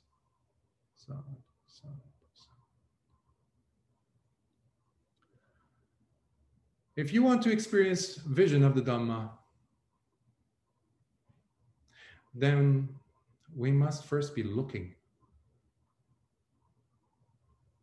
Vision, looking. Sometimes we want something, but we're not putting any energy. We're not even gearing ourselves up in, in that direction, working in that direction. So, as I was mentioning earlier, the intention must not be short of full, complete liberation uh, because time is running out. When you wake up in the morning, can you wake up with your attention on the very first breath that comes into view when you wake up. Meaning, is the first breath taken with full awareness? And not the thoughts that come cramming in, barging in, memories, whatever, experiences. Can I take mindfulness with me to bed? That would be another question. Or when I go to work. So being aware of the power that perceptions have in using these color brushes on reality, altering it, um, causes us to always check in uh, with our sankharas and what is the nature of our sankharas. In, other words, sometimes you've heard me use the word attitude. What is my attitude towards uh, my experience? And because ultimately, what Lord Buddha is saying is reject all mental phenomena, whatever it is. So long as it's not full nibbana, reject them all. Don't pitch your tent anywhere until it's full nibbana. Of course, you need to be communicating with someone who, a teacher who can guide you using those signposts, these experiences, these hurdles, explaining them, clarifying them. You're doing the work though. So ultimately, our journey must take us to that uh, state of akuppaceto vimutti, the unshakable, unperturbed liberation of the heart, nibbana. So that is the ideal lover of solitude, uh, to my understanding. And I hope this uh, today's sutta exploration helped in uh, in, in uh, understanding that a little bit better, perhaps. So I will pause and ask for if there's any questions and comments. Uh, I would hope there are some. Uh, uh, Bhante? Yes. Uh, thank you very much for that. Uh, first of all, for reading that translation, actually, it was quite interesting to see what difference somebody who has translated it while clearly practicing can make on the, on the words of the sutta because it was much easier to understand than the versions I'd been, well, the one version I'd been listening to, uh, no, not listening to, um, reading on Sutta Central. Um, so yeah, so so first of all, thank you for that. Um, the, the the the sutta is it reminded me of in some ways of the, one of the methods of practice I've been following based on the, the turtle simile, which mm. you've you've uh, read yourself on, uh, on on the YouTube uh, videos, and what, what, what, what question sort of brought to mind is you're quite an advocate of, of a genuine smile with uh, with this practice. I, am a bit unsure where where where the two sort of meet really, and is the smile really an aid to to to help bring up this joy inside, so you don't have to necessarily keep going outside. Is that is that where is that part of it? Um, yeah, yeah. I guess that's main, my main question actually. Yeah. Um, this is a question that comes up about the genuineness of the smile. Uh, as uh, you know, uh, you you've heard me say how important the smile is. Yes, but it could easily be a genuine uh, tear. Mm. We can't always be smiling. Otherwise, there's something seriously wrong with us. We need to find a DSM code for you. Um, but we go through fluctuations of emotions, different things happening given the circumstances. So long as we're not arahants, of course. But even arahants sometimes cry. They do when they're trying to express the beauty of the Dhamma. So, um, so even in a tear, uh, a moment of, of, of, of um, genuine, though, genuine, tearful state, but not overwhelmed with your mind becoming agitated, where there can be a complete embodiment of compassion within you, towards you, or towards someone else. That also has, the way I understand it, the genuineness, the quality of genuineness as does the genuine smile that I keep referring to. So sometimes it doesn't have to be such a wide smile, for example. It might be just uh, if you're wearing, I'm exaggerating here, a tight pair of shoes, or you've been wearing your shoes all day and you take them off after having stood on your feet for all, all day how do your feet feel? Doesn't that give you a sense of comfort? I would say yes. And is that a genuine sense of comfort? Again, I would say yes. So, can you wish that upon yourself? And when you're cognizant that, okay, I'm trying to generate the smile, it feels almost fake. In fact, I'm like, ah, oh, I'm, I'm manufacturing it almost. And that is something that, of course, I'm, I don't advocate for, and, and I, I try to help the person not do that anymore and, and bring in more of a, a, a awareness to, okay, what's happening? Can I have compassion towards myself as one side of my brain keeps pushing and bullying, bullying basically me to start smiling basically I can't go around and tell people, hey, how come you're not smiling? You should smile. Meanwhile, I'm not smiling. I've seen that quite a bit. And it's, it's comical and sad. So I'd rather have the person be aware, neutral, in a neutral fashion, of what is taking place. That is like the preparation ground. That is like washing the plate before you and drying it and placing it and making it ready for the meal to come there that's where how i understand the genuineness quality play into this. How is this uh does this?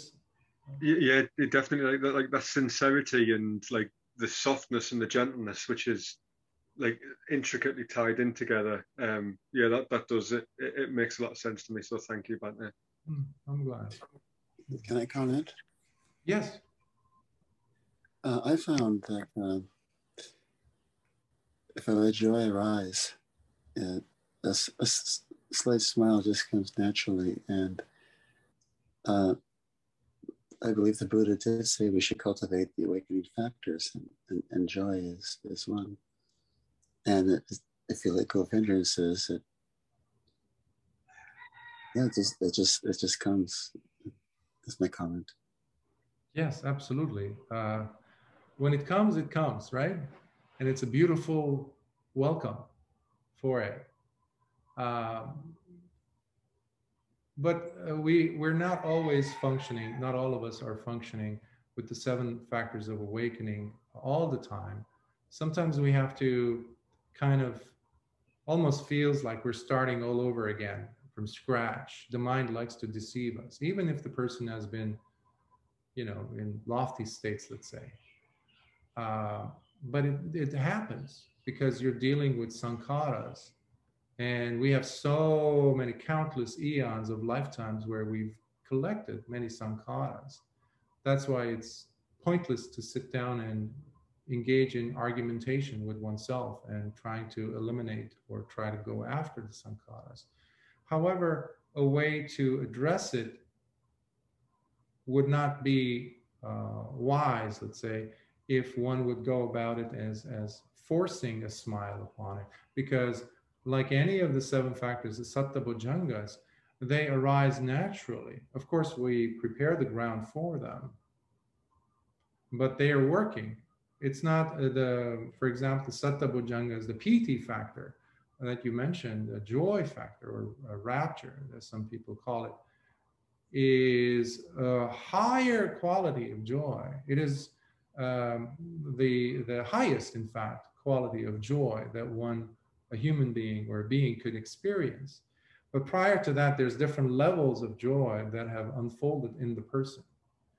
Now, sometimes the person is so far away from that, and it could happen very quickly, instantaneously, but they are not on the, uh, they're not standing at the right uh, doorway, if you will of they they don't have the right attitude because they're now there's a sense of compulsion there's a sense of beating oneself down refusing whatever state they're in by bringing in joy and how come i'm not feeling the joy? I should be smiling. There you go. That is not the satta bojjhanga's piti no way. That's the surest way of not experiencing it in fact so when the person, however, develops that empathy towards oneself by accepting whether it's tears, whether it's it's a smile, whether it's forgiveness, whatever it is, uh, there's an opening. There's a softness, like you mentioned earlier. There's a softness, softness, softness, and suddenly the mind, especially if they have experienced the satta bojjhangas in the past, suddenly recalls those states suddenly recalls those states. And even the jhanas could come in. And um, lovely visitors. But there has to be the, the, the, the soft acceptance of what is taking place without, because if I am bringing in, I should be feeling this way, that is either resuscitating the past or expecting something from the future. Basically, I'm not the ideal lover of solitude. So I'm not the Bhaddekaratta at that moment. So yes, absolutely, Satta Bojjhangas are, in fact, once they're all balanced, that's where Nibbana occurs. They have to be there. But we have to start from somewhere, and that somewhere needs to be drenched with acceptance and genuineness the way I understand it. Thank you. Other thoughts, comments? Uh, Bhante. Yes. Uh, uh, thank you. Um, you know, this is sort of a, a, sort of a naive question, but uh, I think that you know, in the daytime, it's possible either to, well, suppress or repress. You know, uh, whether it's a negative uh, attachment to the past or certain type of expectations of the future. But my question is, uh, and then you did mention, you know, mindfulness before sleeping. My question is, uh, I noticed that in dreams, however, it's very hard to control, and most dreams do deal with uh, either um, revising the past, remembering the past, or altering the future. Uh, and those are a little bit hard to control, and none of them, hardly any of them, deal with just you know the present reality. Uh, I would say about you know 80% of them might deal whether it's remembered or not. They do deal with some version of the past, um, usually a revision mm-hmm. of it or or something. Yes. Or uh, and so, as I said, you know, in the daytime, I think it's possible to, you know, for instance, just to exaggerate, I mean, I probably won't kill or, you know, the five, I would try to follow the five precepts uh, in the daytime, but in my dreams, well, all hell breaks loose. And I, I just can't, you know, I, I know that it does. Yeah. I, I could hardly remember. So I see. I point. was wondering, there's this sort of, you know, struggle. So mm. I was wondering, is there any kind of techniques to, uh, not to subdue the dreams, but to, you know, maybe make them um, go on a somewhat different path? Yes. Thank well, you. yes, it's a, it's actually a very um, good question. Uh, I appreciate that. Um, the um, different teachers have mentioned different things. Um, uh, for example, with two uh, great teachers whom I uh, respect tremendously. Uh, one is Ajahn Mun, um, and the other one uh, was Ajahn Mahabua, his student. Both of whom have taught their students um, that um, they, the students, um, need to practice as uh, sati, sampajanya, mindfulness, um, throughout the day, and um, to such a point where you know you, they're doing walking meditation, sitting meditation, even lying down meditation. But when the moment comes where the person is so exhausted that they need to go to sleep, they give you a waiver. They give you like basically a permission in a sense where um, uh, it's okay for you to have those uh, those memories coming up. And because yes they do because um, and that's why i'm not a big fan of suppressing to begin with. Uh, but again so they they basically say that it is okay during those hours for you not to be aware. Now that doesn't say that they themselves lived like that because they were excellent teachers and practitioners at that. Um, we have examples, and and I uh, also um, my experiences has been have been in a way where you can carry mindfulness with you if it has been with you throughout the day, so long as there's no suppression, or you're seeing the suppressing uh, dynamics take shape in the day. So at that point, sleep does not necessarily become a form of escape where you can finally go, oh God, thank God, I'm tired. So now I'm going to not be practicing sati, which oftentimes is the case with many practitioners. However, if a person is able to carry their mindfulness with them all the time, having the Dhamma in their heart all the time, thinking about Sila, for example, one of the first ways that they could start seeing that sati is with them is through their adherence to sila while asleep. While asleep. I have students who um, have begun experiencing that, where they uh, see a, a situation. Let's say you using your example, they're about to kill someone in the dream. They stop if they're holding a weapon, they throw away the weapon. And that is the first, uh, to my understanding, experience uh, where the person develops, brings mindfulness even into your sleep or dream state. And it can grow to such a point where the person can identify even the kileshas starting to come in.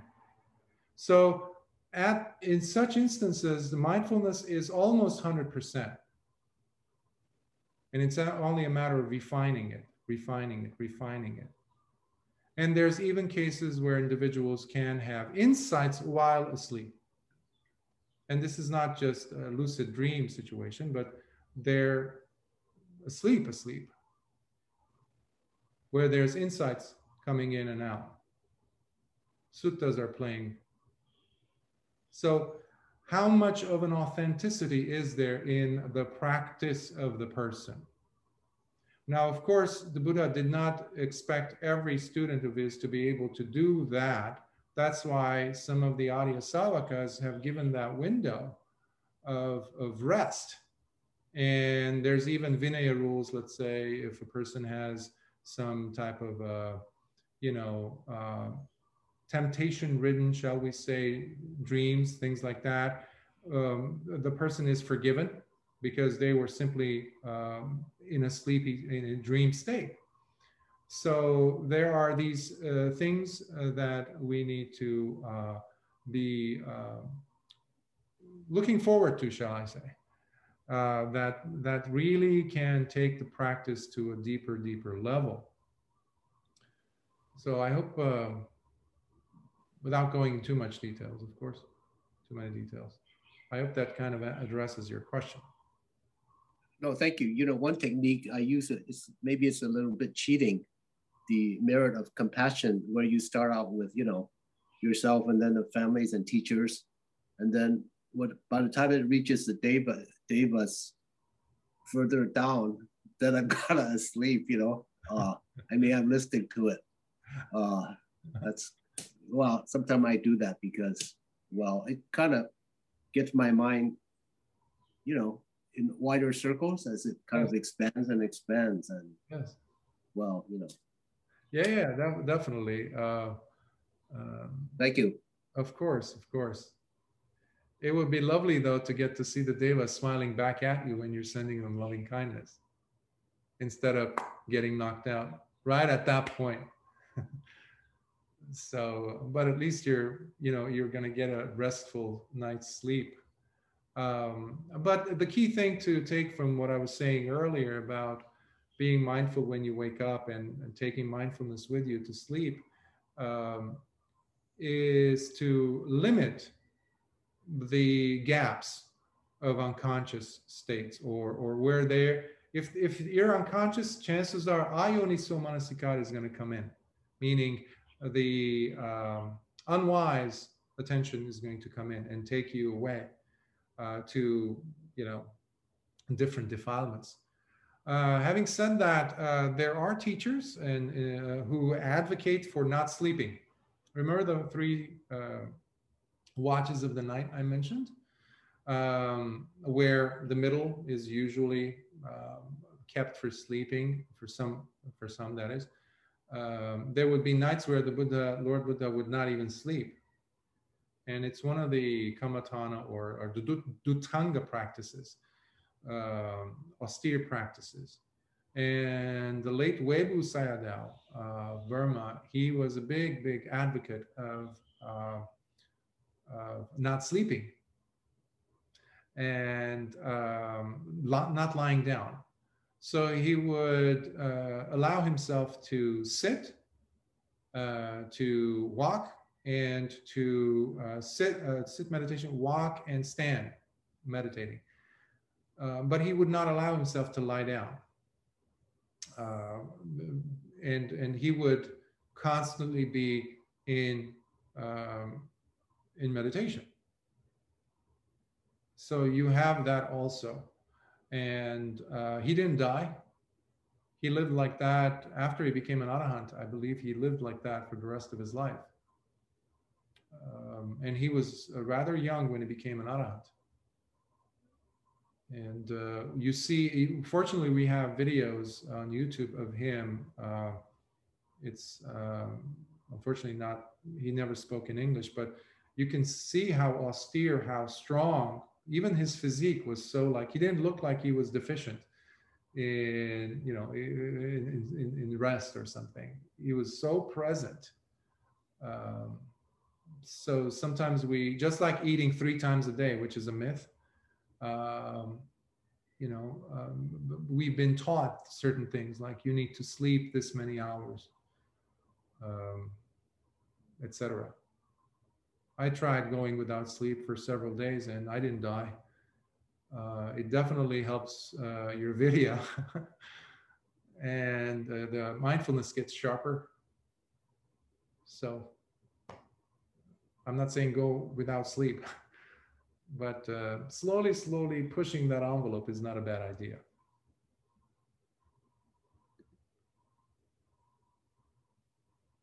Uh, how do you, uh, Terry, you had a question. How do you, I'll say it so that, um, how do you spell the name of the Ajans? Oh, Ajan Mun. Um, Mun is, uh, sometimes people say Mun.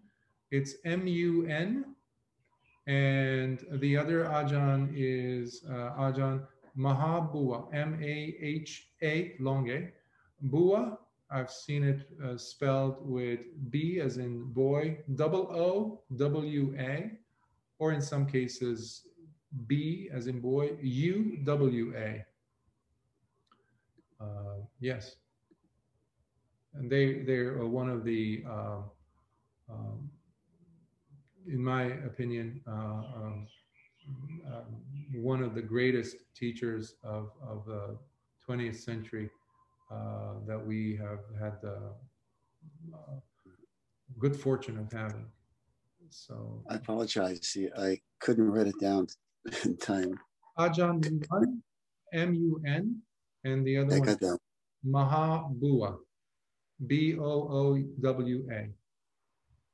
Oh, okay. Thank you. Mhm.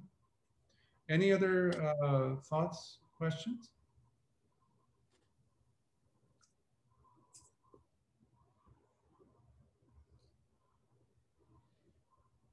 I once had a, a person, uh, a Buddhist, uh, a very devout uh, supporter uh, when I was in uh, New Zealand, I believe. And he came to me and he said, I was in a Bhante then, and I had just given a Dhamma talk. And he came and he said, I have a question about this very troublesome sutta. And he says, Why did the Buddha teach it four times?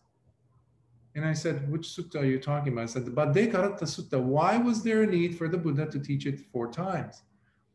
Uh, I think that was his main question. But actually, they're not taught by the Buddha four times.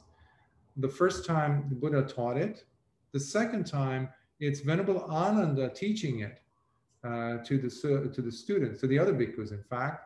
And then Lord Buddha comes in, I believe, and he says, "Who was teaching you the Bhaddekaratta Sutta today?" And they say it was Venerable Ananda, and he repeats what he taught. And then there's this one, the third. And then there's the fourth one, where Lomasakangiya Sutta, where we see another deva, or it might be the same deva, uh, who comes and asks this bhikkhu um, about this sutta, and Lord Buddha addresses, uh, um, explains it to him. And um, I love to touch upon these suttas that I don't see them being mentioned uh, enough, and how important they are, especially now because we are uh, caught in this perplexed confused world that we're living in, perhaps more so than ever in documented human history, where there's so much going on, so much confusion, and uh, we need to apply wise reflection and investigation. Um, These are very timely for me because my mind has always been wandering, thinking about the past or future, you know, caught up in delusion. So these lectures have, have been very, very timely for me personally. I had a, one last question. Um, where can I find, or where can we find uh, written written versions of your translations? oh, the ones that I made. Mhm. Oh, uh, I, Because I it'd be nice to uh, refer back to them and study them. I can't remember like I used to. Ah, I see. Well, because of, my well schedule being so difficult in, in, in, in doing so many different things and sometimes the translations like even today as i'm reading the translation that i finished recently of this uh, i caught certain typos um, and then i have to change it in mid-sentence as it were but what i can do is I can have um, some of them be uh, at least the ones that um, some of the ones that we've covered here uh, during these series. I can have them be emailed to you. Domadina could probably send them to you guys so you can have access to them. Um, you want our email addresses or? No, she, she already had. You're you're you're. I think you're on the list. Yeah, uh, the notices so it's suited to read. Okay, thank you. Yeah, thank you yeah. very much. Yeah, no problem. So um, if there uh, are no more questions. May I ask a question? Yes. So, yes.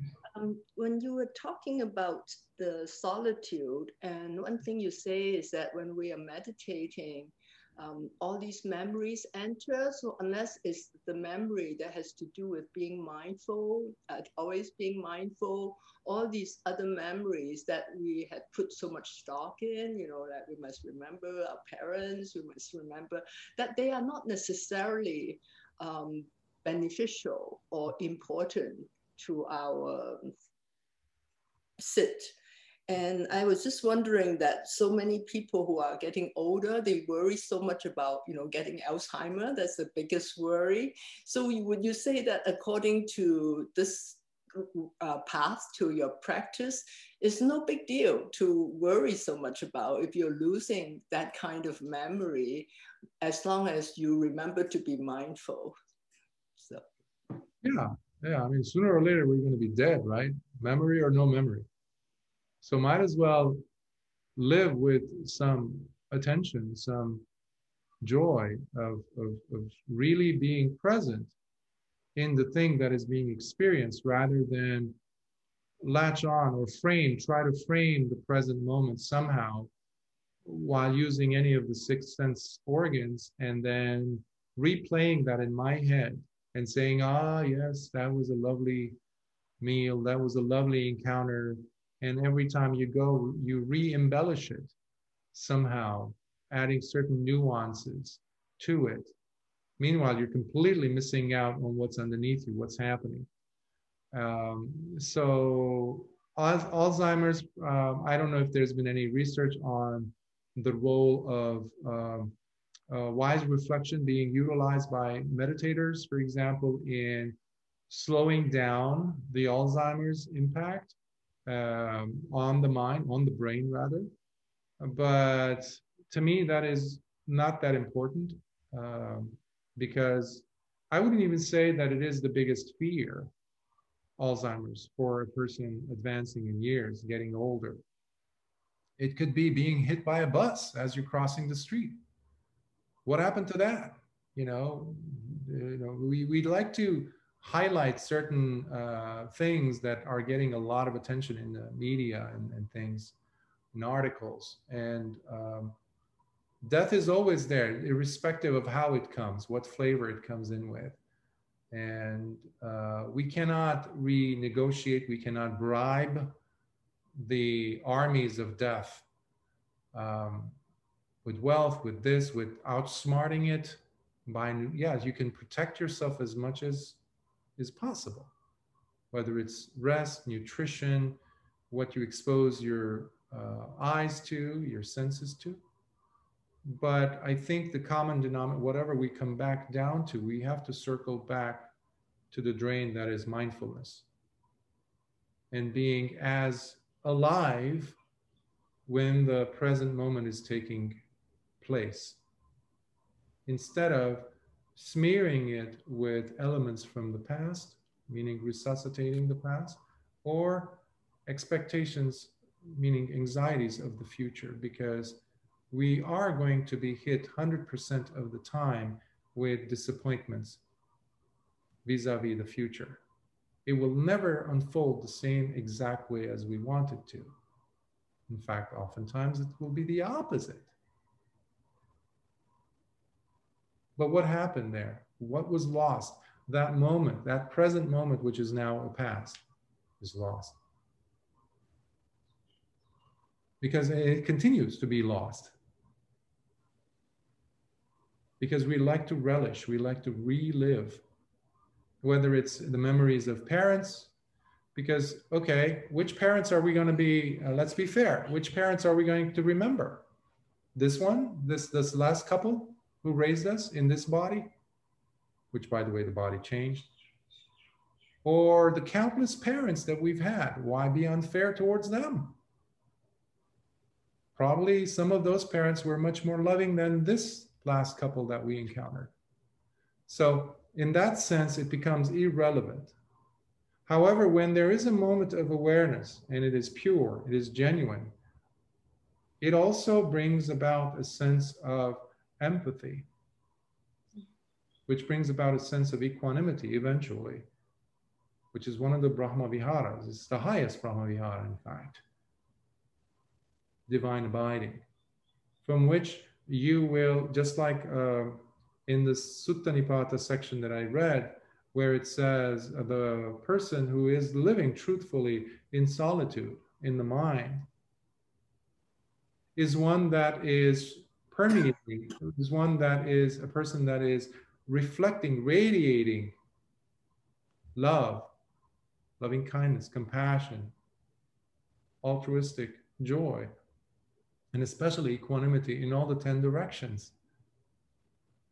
You don't have to necessarily remember because that will create agitation in the mind and guilt.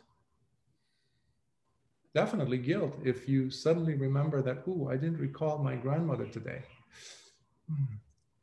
There goes, you know, we just added a, a, a wave on this placid lake surface. And the more agitation there is, the less you are present to what is happening your eyes are not seeing what is happening in front of you. They're replaying, constant, constant replay, which is a wasting of time, which also pulls the rug from underneath our sense of so-called identity that we've established for ourselves after 50, 50, 60, 80 years, whatever, which many of us don't want to let go of which is a big problem. But that opens up a, a totally new discussion or an added one hour discussion. So, but I hope that helps. Would you say the same thing about history? Also, like not that important to remember the history because history is in a, in a form of memory, right? That we always feel that it's important to learn the history. So how, how would the Dharma look at things like you know, remembering what mm. happened, remembering. Um, it it will pick on what you said. Learning from history. Mm-hmm. Learning from history. But we need to be honest when we say history. Whose history? Mm-hmm. What history? Whose version of history? Because history is being taught in multiple universities around the, the, the globe there's so many different versions of history, and that is only the printed ones that was written by the conquerors. So, which version of history are we talking about? So, uh, but yes, uh, learning from history and then just dropping it so we don't repeat it, we don't live in it. Because now I'm making history if I'm living in the present, truly. So with that, let's uh, share some merits. May suffering ones be suffering free, and the fear struck fearless be. May the grieving shed all grief, and may all beings find health relief. May all beings share in these merits that we have thus acquired for the acquisition of all kinds of wholesome happiness. May beings inhabiting space and earth, devas and nagas of mighty power share in these merits of ours. May they long protect the Buddha's dispensation.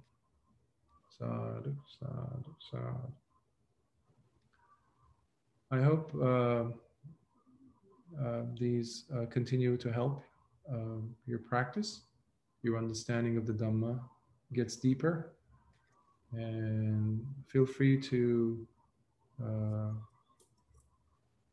replay them or um, because there's always something that we gain. Read them again listen to them again because um, every time we listen um, we gain so much. Um, but listening again, like that empty plate or empty bowl, without expectations, without this is how it's supposed to be, this is what this word's supposed to mean, etc. So leaving our own conceit and everything else out. Uh, the Dhamma is uh, humbling if we practice it with our hearts and place the Dhamma in our hearts. So be well, and I'll see you next week.